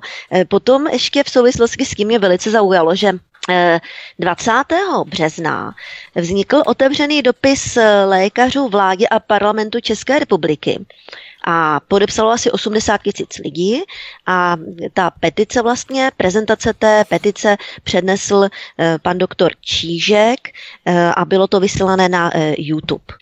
Vydrželo to tam asi 24 hodin a potom to bylo zablokované jako dezinformace. Přičemž teda tu prezentaci tam předneslo řada lékařů, byli tam i právníci, ekonomové a tak dále. Já jsem to sledovala a prostě tam žádná dezinformace nebyla. To byly prostě jenom nové lékařské poznatky, ale i desítky let staré lékařské poznatky, které byly, byly dány do souvislosti e, s covidem. Potom různé ekonomické, právnické záležitosti, všechno samozřejmě tam bylo ale kritické vůči tomu, co eh, tady nám, na nás hrne ta oficiální eh, mašinérie. Takže za 24 hodin YouTube tuto prezentaci lékařů určenou pro eh, vládu a parlament, kterou tam potom i donesli, kterou podepsal 80 tisíc lidí, tak YouTube to prostě smazal. Tam nějaký 25 letý hejsek, smaže prostě prezentaci odborníků, lékařů, kteří mají desítky let praxe v medicíně. Jo, toto je prostě absurdní. To je neskutečné. Ale to je právě ten důvod, proč třeba i my jsme přišli na Odyssey, protože nám vlastně smazali i naše předchozí video v rámci pořadu, který jsme spolu měli my tři a tam jsme vlastně prezentovali dokonce oficiální odkazy na novinky, na iDnes, já nevím, na seznam. Schválně jsem to tak takto dával, ano. a které jsme komentovali, byť třeba kriticky, ale komentovali jsme jednoznačně oficiální informace. A i tak nějaký úhrovatý 25-letý mladík smazal naše video na YouTube jako dezinformace, jako zdravotní dezinformace, dokonce to definovali. Jo? Takže to je přesně ono. Ale Eva Hrindová, někteří historici a apokalyptici to dělají velmi zákeřně a to vychytralým předstíráním kritiky systému nebo kritiky Evropské komise, že nesehnala dostatek vakcín. Takže oni v podstatě fandí západu, elitám, jak jsou pašáci, když nám seženou vakcíny, ale zároveň mají tu drzost se tvářit hrozně protievropsky a protizápadně. Já opravdu skutečně nechápu, že stále zbývá tolik bašťounů, kteří se nechají takto lakovat. Ty tomu rozumíš, Evi? No, eh, samozřejmě je to individuální, každý eh, každý, eh, každý takový v uvozovkách korona hysterik má jiné, jiné důvody psychologické, sociologické, lidské, které ho vedou do, do tohoto stavu. Eh, takže o tom bych, to bych nerada rozebírala, protože, jak říkám, ty lidi jsou v menšině a já už se nima ani nehodlám nějakým způsobem zabývat. Spíš je nebezpečné to, co tady řekla Míša, to, co řekl ty, eh, to cenzurování. Teď se mi zdá, že YouTube eh, cenzuruje mnohem více než Facebook, protože ta, to video o kterém jsem mluvila, které mám na profilu na Facebooku a má už skoro 4 tisíce sdílení, eh, tak já jsem ho dala i na YouTubeový kanál Naštvaných matek, eh, protože jsem z toho chtěla udělat odkaz a to video do, do toho článku můžu já dávat pouze přes YouTube, tak jsem ho dala na náš kanál na YouTube a eh, do asi deseti hodin bylo smazané.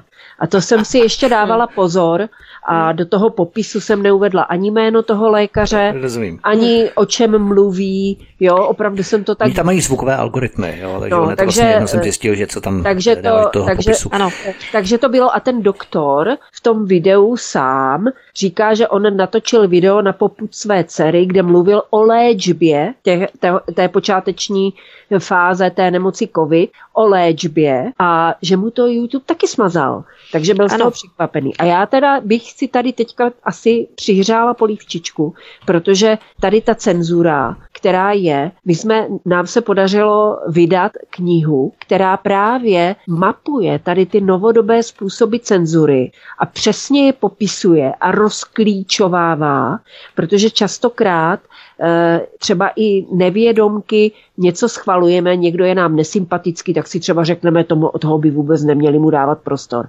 Ale to je taky způsob, jak se cenzurují lidi, že my opravdu zapomínáme na to, že, eh, že svoboda slova znamená, že musíme respektovat lidi, kteří mají jiný názor, než máme my a není možné to schovávat za neschválené informace, za nepravdivé, jo, za cokoliv. Takže my jsme vydali knihu, která se jmenuje Šest pilířů cenzury a ne příručka moderního koniáše.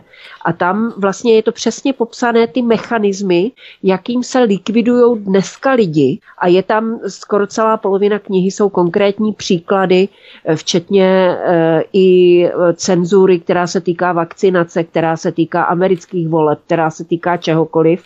Takže doporučuji velice, každý, kdo se o to zajímá podrobně, tak e, Vítku, když mi dáš adresu na nějakou zásilkovnu, tak ti taky pošlu, taky bys tu knížku měl mít. Já jsem Míše jsem už poslala.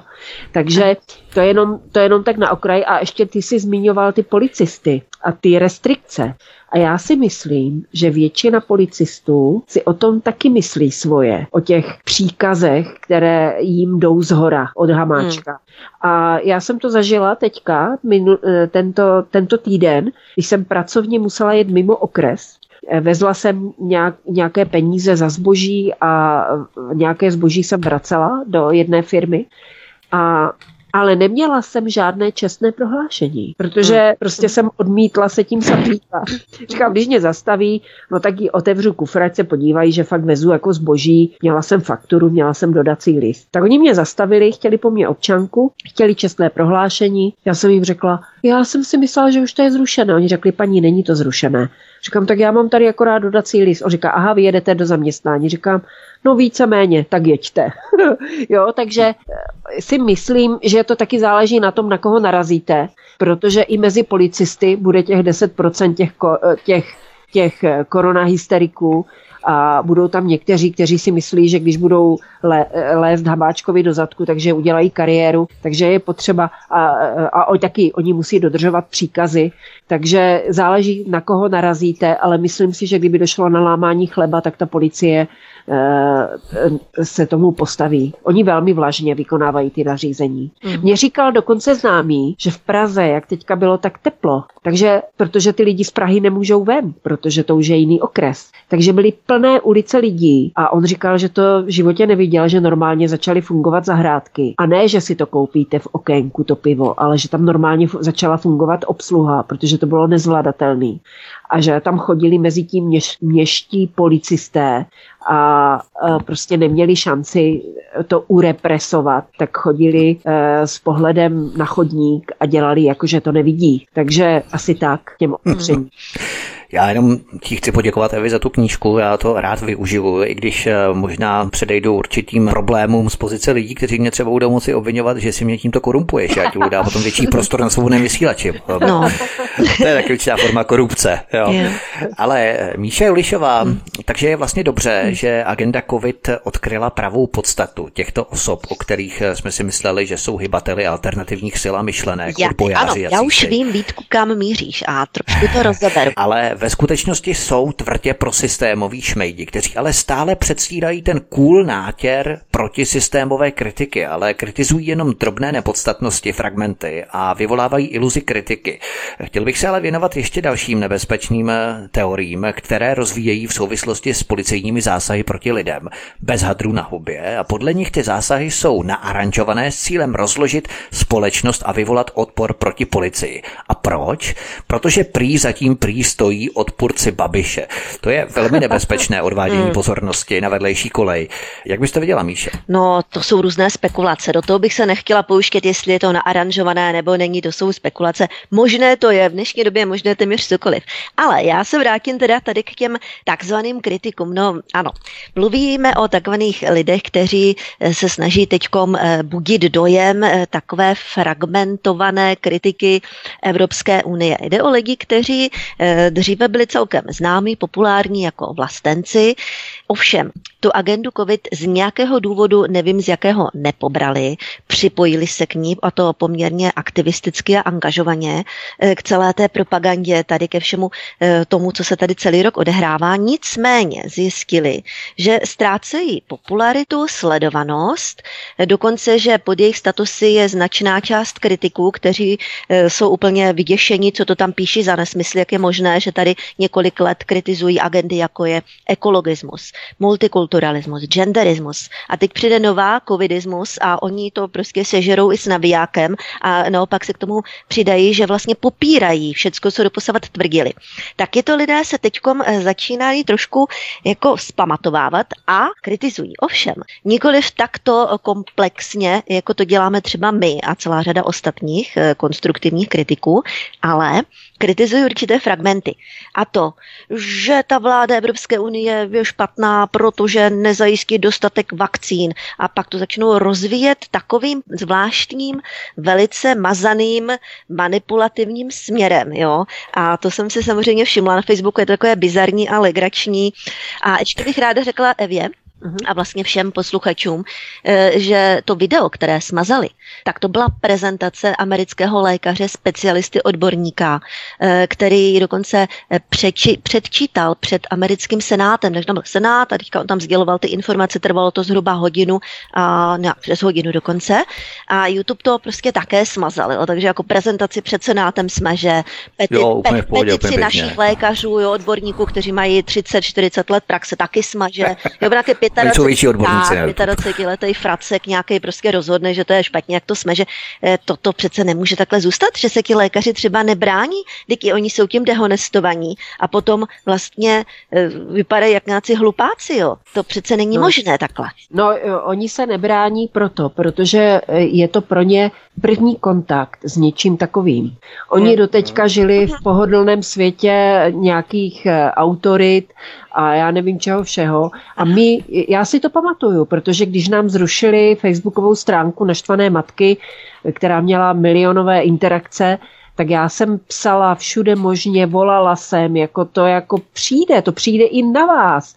Pojďme se proti tomu bránit. Mm-hmm. Tak on říká, jo, naštvané matky, to zase byly tam nějaký jo, uh, prostě hysterky a já nevím co všechno, nikdo to nebral vážně. A teď došlo i na ně. A ano. oni jsou z toho v šoku, protože neposlouchali ty naše varování. Oni jsou a, v šoku. Mhm. A oni jsou v šoku, ale my, e, já už mám, e, a já mezi tím už mám třetí profil na mhm. Facebooku mhm, a e, vybudovaný alternativní systém, jak dostat informace k lidem. Rozjela jsem taky to nakladatelství, protože tam opravdu to, jako tam můžete si vydávat, co chcete. Je to sice teda pracný, je to drahý, ale je to v podstatě sektor, kde je minimální cenzura.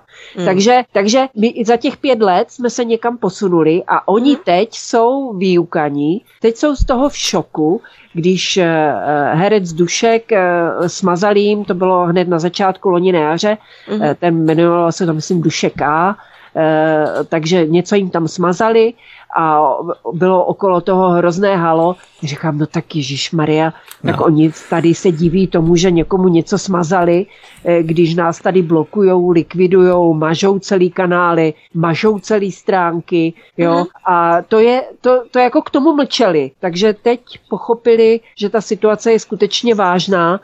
Já jim to nevyčítám, eh, bohužel věci se dějí tak, jak se dějí svým tempem a doufám a věřím tomu, že to spoustě lidem otevře oči. Mm-hmm. To je právě ta nenasytnost, o které si hovořila buď ty, nebo Míša. Nejenom nenasytnost, ale i tvrdá cenzura. Čím více cenzurují, tím eh, větší protireakci vyvolají mm. a tím více ta společnost se proti ním zedme, jak si v určitém bodě. Eva Hrindová ještě, totalita a fašizace houstné, policie, uniformy, armáda, vojáci, ale naproti tomu tito zlomyslní hysterici stále přemílejí mantru, že odpůrci tohoto systému ve skutečnosti sympatizují s Piráty. Myslíš, že takové zákeřné hmm. lži a fabulace ukazují, že oni se skutečně neštítí žádné lži a špinavosti. To vysvětluje i skutečnost, proč tu agendu COVID tak vděčně přijali. Je to v podstatě odraz jejich vlastního charakteru, tak to podle manipulace a léčky. Tak to je třeba podrobně vysvětlit, aby si tito hysterici nepohrávali s lidmi jako kočky s myší. Oni jsou ti, kteří se vděčně přimkli k Evropské unii, která chce vakcinovat, tak se nemůžou dost dobře tvářit proti evropsky a proti západně, když jsou v naprosté schodě se západními globálními evropskými elitami. Tohle jim přece nemůže projít. Je to ale ve skutečnosti jenom lokální bojůvka. No, je to samozřejmě nevýznamné. Je to nevýznamné v tom, že, jak jsem říkala, ti covid hysterici opravdu mají minimální pozornost už teďka od lidí takže nemá smysl asi nějak to rozebírat, ale je to eh, tady tahle argumentace, že když já kritizuji agendu COVID, takže nahrávám Pirátům, je eh, naprosto iracionální, protože Piráti by šli ještě mnohem dál, než jde celé ANO z ČSSD. Hmm. No, to jsou ještě větší magoři než, no, než kdokoliv jako jiný. Takže nemá to žádnou logiku a ostatně v argumentaci covid hysteriků těch, těch argumentačních faulů eh, nelogických, iracionálních najdeme mnohem více a je to zřejmě i jeden z důvodů, proč se od nich eh, ti podporovatelé jako odklánějí. Míše Julišová ještě na závěr, tyto všechny excesy policejních brutálních zákroků, zásahů, pacifikací jsou jenom průvodním jevem totalizace. Kvůli absenci hadru na hubě nás strazí na zem, zašlápnou nás, zakleknou nás, naprosto absurdní.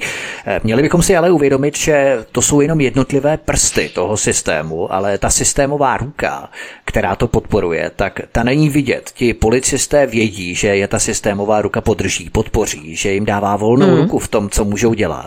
Hamáček se nechal dokonce slyšet, že za policisty stojí odkaz číslo 17 v popise pořadu a lidé, kteří teď podporují srážení na zem kvůli absenci hadru na hubě, budou příště podporovat srážení na zem lidí, kteří nemají u sebe platný test ne uh-huh. starší než 48 hodin. Uh-huh. Až by se zavedlo třeba povinné očkování například, což doufám, že nikdy nastane, tak přesně tito lidé budou vítězně fandit srážení na zem lidí, kteří nebudou mít u sebe očkovací pas, anebo budou městapa stát na zastávkách a kontrolovat, kdo vstupuje do MHD a kdo nebude mít platný průkaz o testování nebo očkování, toho srazí na zem a zakleknou a přesně tito lidé lidé, tito psychopaté, sociopaté, mm. tomu budou tleskat, fandit a pořád se tito psychopaté budou ohánět tím a to se právě k tomu dostávám, že to jsou přece platné zákony nebo mhm. nařízení. To je taková mantra, uh, oni se tím rádi ohání, že to jsou přece platné zákony, mít hadr na huby a pokud to nikdo nedodržuje, tak ho srazíme na zem, zašlápneme, mm. skopeme, patří mu to. Takže to je vlastně důležité pochopit tento prvek, že tito sociopaté budou omlouvat jakoukoliv brutalitu ve jménu posvátných zákonů covidu. Míšo. No, to říkáš velice přesně, až sem to může zajít. A ne, že ne. Někteří říkají, to nesmysl, to už teď nikdy nedopustíme. Ne, ne, ne, ne, ne. Může to zajít až sem opravdu do těchto končin, do těchto třesných totalitních praktik a proto mějme to na paměti a vždycky, když eh, uvidíme nějakou takovouhle nepravost, takovou totalitní praktiku, nezavírejme před tím oči, kritizujme to, postavme se vždycky na stranu těch, kteří tohle toto s tím nesouhlasí, protože i v těch 30., 40. a 50. letech bránili, já nevím, vyšší dobro, morálnější dobro.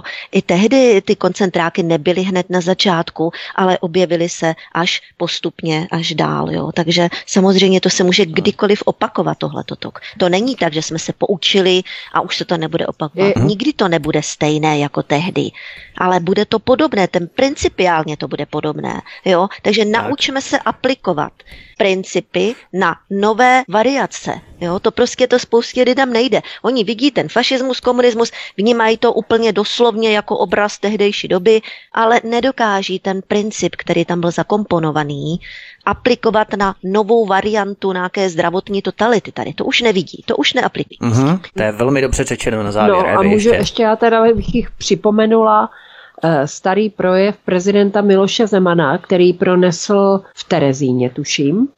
A tam řekl jednu věc. Řekl, že holokaust, jakožto eh, drsná forma totality, opravdu nejdrsnější, holokaust nezačal tím, že se lidé nakládali do vagónu a vozili do koncentračních táborů. Mm. Holokaust začal první lavičkou, na kterou si nesměl sednout žid. Tak. Takže my tady můžeme omlouvat, čím chceme, covid pasy. Je absurdní, že strany, které si říkají demokratické, to schvalují. Ale to je přesně ta lavička v uvozovkách, ten covid pas. To je ta lavička, kterou to všechno začíná. Takže mějme to na paměti. A nesedejme si také na lavičky Václava Havla. To je také další, další aspekt. Jenom eh, mimochodem na konci našeho pořadu Míše Julišová, hmm. eh, jenom taková otázka na závěr. Babiš nám slíbil, že když to vydržíme, prý, tak eh, si v létě budeme moct zaletět na dovolenou. Už on už sice neřekl, no, jestli se kvůli tomu ano. budeme muset očkovat přesně tak, anebo mít covid pas. No. Odkaz číslo 18 v popise pořadu na Odyssey. Asi nám Babiš tu dovolenou nezaplatí, protože není z čeho, že? No, ne, ne, ne. Prachy, prachy dojdou v červnu samozřejmě a jak se nám snaží, jak už jsem říkala, sugerovat teď, že vlastně ten covid pas to takový to terno a my musíme držet ty pěstí Evropské unie, aby co nejdřív to schválili, abychom to terno konečně také mohli mít. Jo. Tohle toto je teď práce propagandy. Je to hodně takové okaté, je to hodně hloupé, přesto se na to někteří lidi chytají a to, ne, pro mě je to nepochopitelné. Já bych tady na závěr ale hrozně ráda přečetla jednu citaci. Eh, Arnold Seymour Relman je profesor medicíny z univerzity v Harvardu a ten již v roce 2002 tehdy v nějakém slavném časopise napsal, mě to zaujalo, proto jsem si to tady poznamenala. Lékařská profese je skorumpovaná farmaceutickým průmyslem, nejen co se týče lékařské praxe, ale také co se týče výuky a výzkumu. Akademické instituce jsou placeny agenty farmaceutického průmyslu. Myslím si, že je to ostudné. To bylo v roku 2002, jo, ty doby jsme se posunuli o, o 20 let ještě dál, téměř 20 let. A na toto fakt pamatujme, jo. Opravdu já apeluju na lidi, já nic nemám proti lékařům, jsem jim vděčná za spoustu věcí, ale pozor na takovéto náboženství bílých plášťů, kdy různé ti odborníci, kteří se bohužel, jsou to také jen lidé, zpronevěřili a jsou ochotní zaštítit cokoliv, jakoukoliv agendu, jen aby udělali kariéru. Jo, není doktor jako doktor, i doktoři jsou lidi. Jo, myslíme na to. Taková úplně poslední otázka na závěr. Myslíte, že s příchodem letní sezóny se lidé skutečně rozstřídí sami na ty, kteří sice budou skřípat zuby, ale hrozně akutně chtějí vidět poušť a velbloudy. Bez toho by to prostě nepřežili. A tak se nechají naočkovat a zařídí si ten covidový pas, že tohle bude skutečně ten drtivý rozstřel.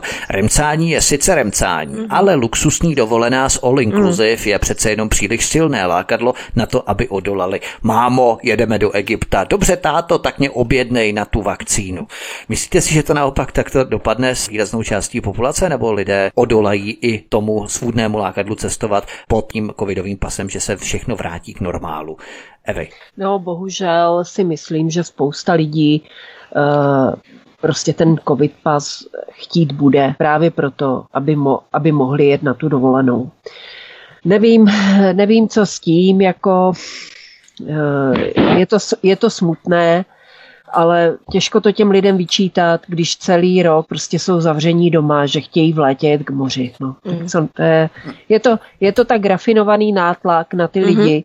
Já samozřejmě, já jsem byla zvyklá každý rok jezdit eh, ne úplně k moři, i když poslední dva nebo tři roky jsem byla každý rok v Chorvatsku, ale jezdila jsem hodně do Itálie, do Francie, na, tak, na takové poznávací výlety, zájezdy.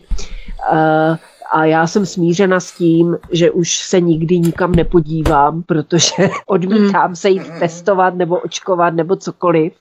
Eh, a jediné, eh, po čem toužím, je, aby jsme mohli aspoň na Slovensko ale obávám se, že vzhledem hmm. k tomu, jak ta situace vypadá tam, že se nám nepodaří ani, ani to Slovensko a jsem smířena s tím, že se budu zdržovat na Moravě a nemám s tím žádný problém. Jo. Ale hmm. bohužel většina lidí nebo hodně lidí e, prostě bude chtít někam vycestovat, aby tady hmm. z toho vězení vypadli, jo, že budou se chtít nadech, nadechnout toho svobodného vzduchu, ale jestli to bude takhle, jak to jde, že vlastně teďka jsem někde četla, že snad na Kanárských ostrovech, že přikázali mít roušky i v moři. Ano, to jsem taky četl. Tak si myslím, že si to hodně lidí i rozmyslí, mm. než aby se takhle otravovali i v zahraničí.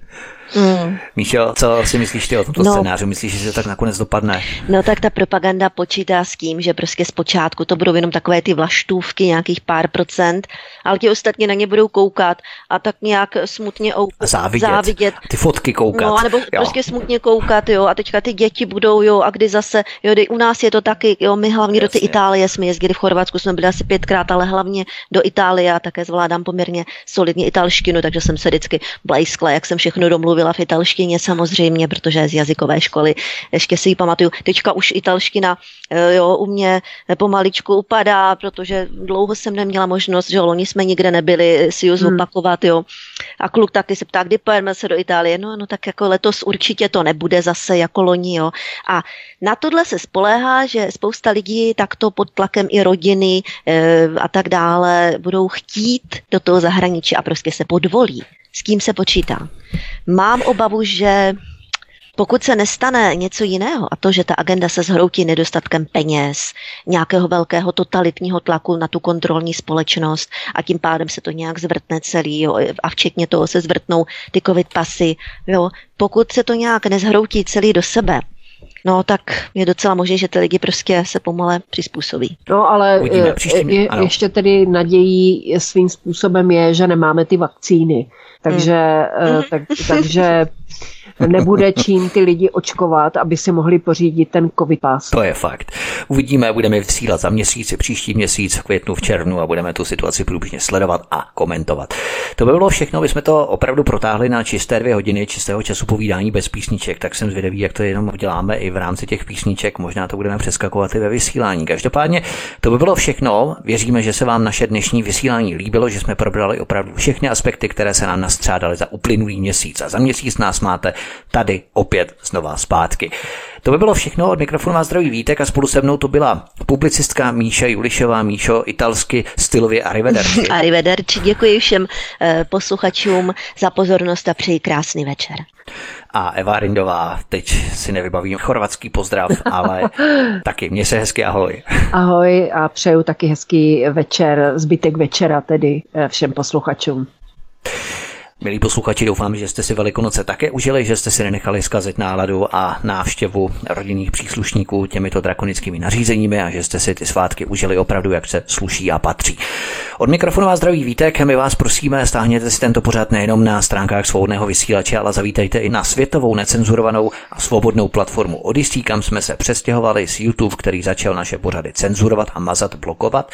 No a budeme rádi, když i naše pořady budete sdílet, když začnete i odebírat kanál Odyssey, když se tam zaregistrujete a stiskněte tlačítko sledovat neboli follow a také zapnout oznámení turn on notifications, můžete to tam mít v angličtině nebo v češtině a budeme rádi, když budete samozřejmě i tyto pořady sdílet na sociální sítě z tohoto kanálu Odyssey. Od mikrofonu vás zdraví Vítek, mějte se hezky a těšíme se s vámi příště opět naslyšenou. Prosíme, pomožte nám s propagací kanálu Studia Tapin Radio Svobodného vysílače CS. Pokud se vám tento nebo jiné pořady na tomto kanále líbí, klikněte na vaší obrazovce na tlačítko s nápisem Sdílet a vyberte sociální síť, na kterou pořád sdílíte. Jde o pouhých pár desítek sekund vašeho času. Děkujeme.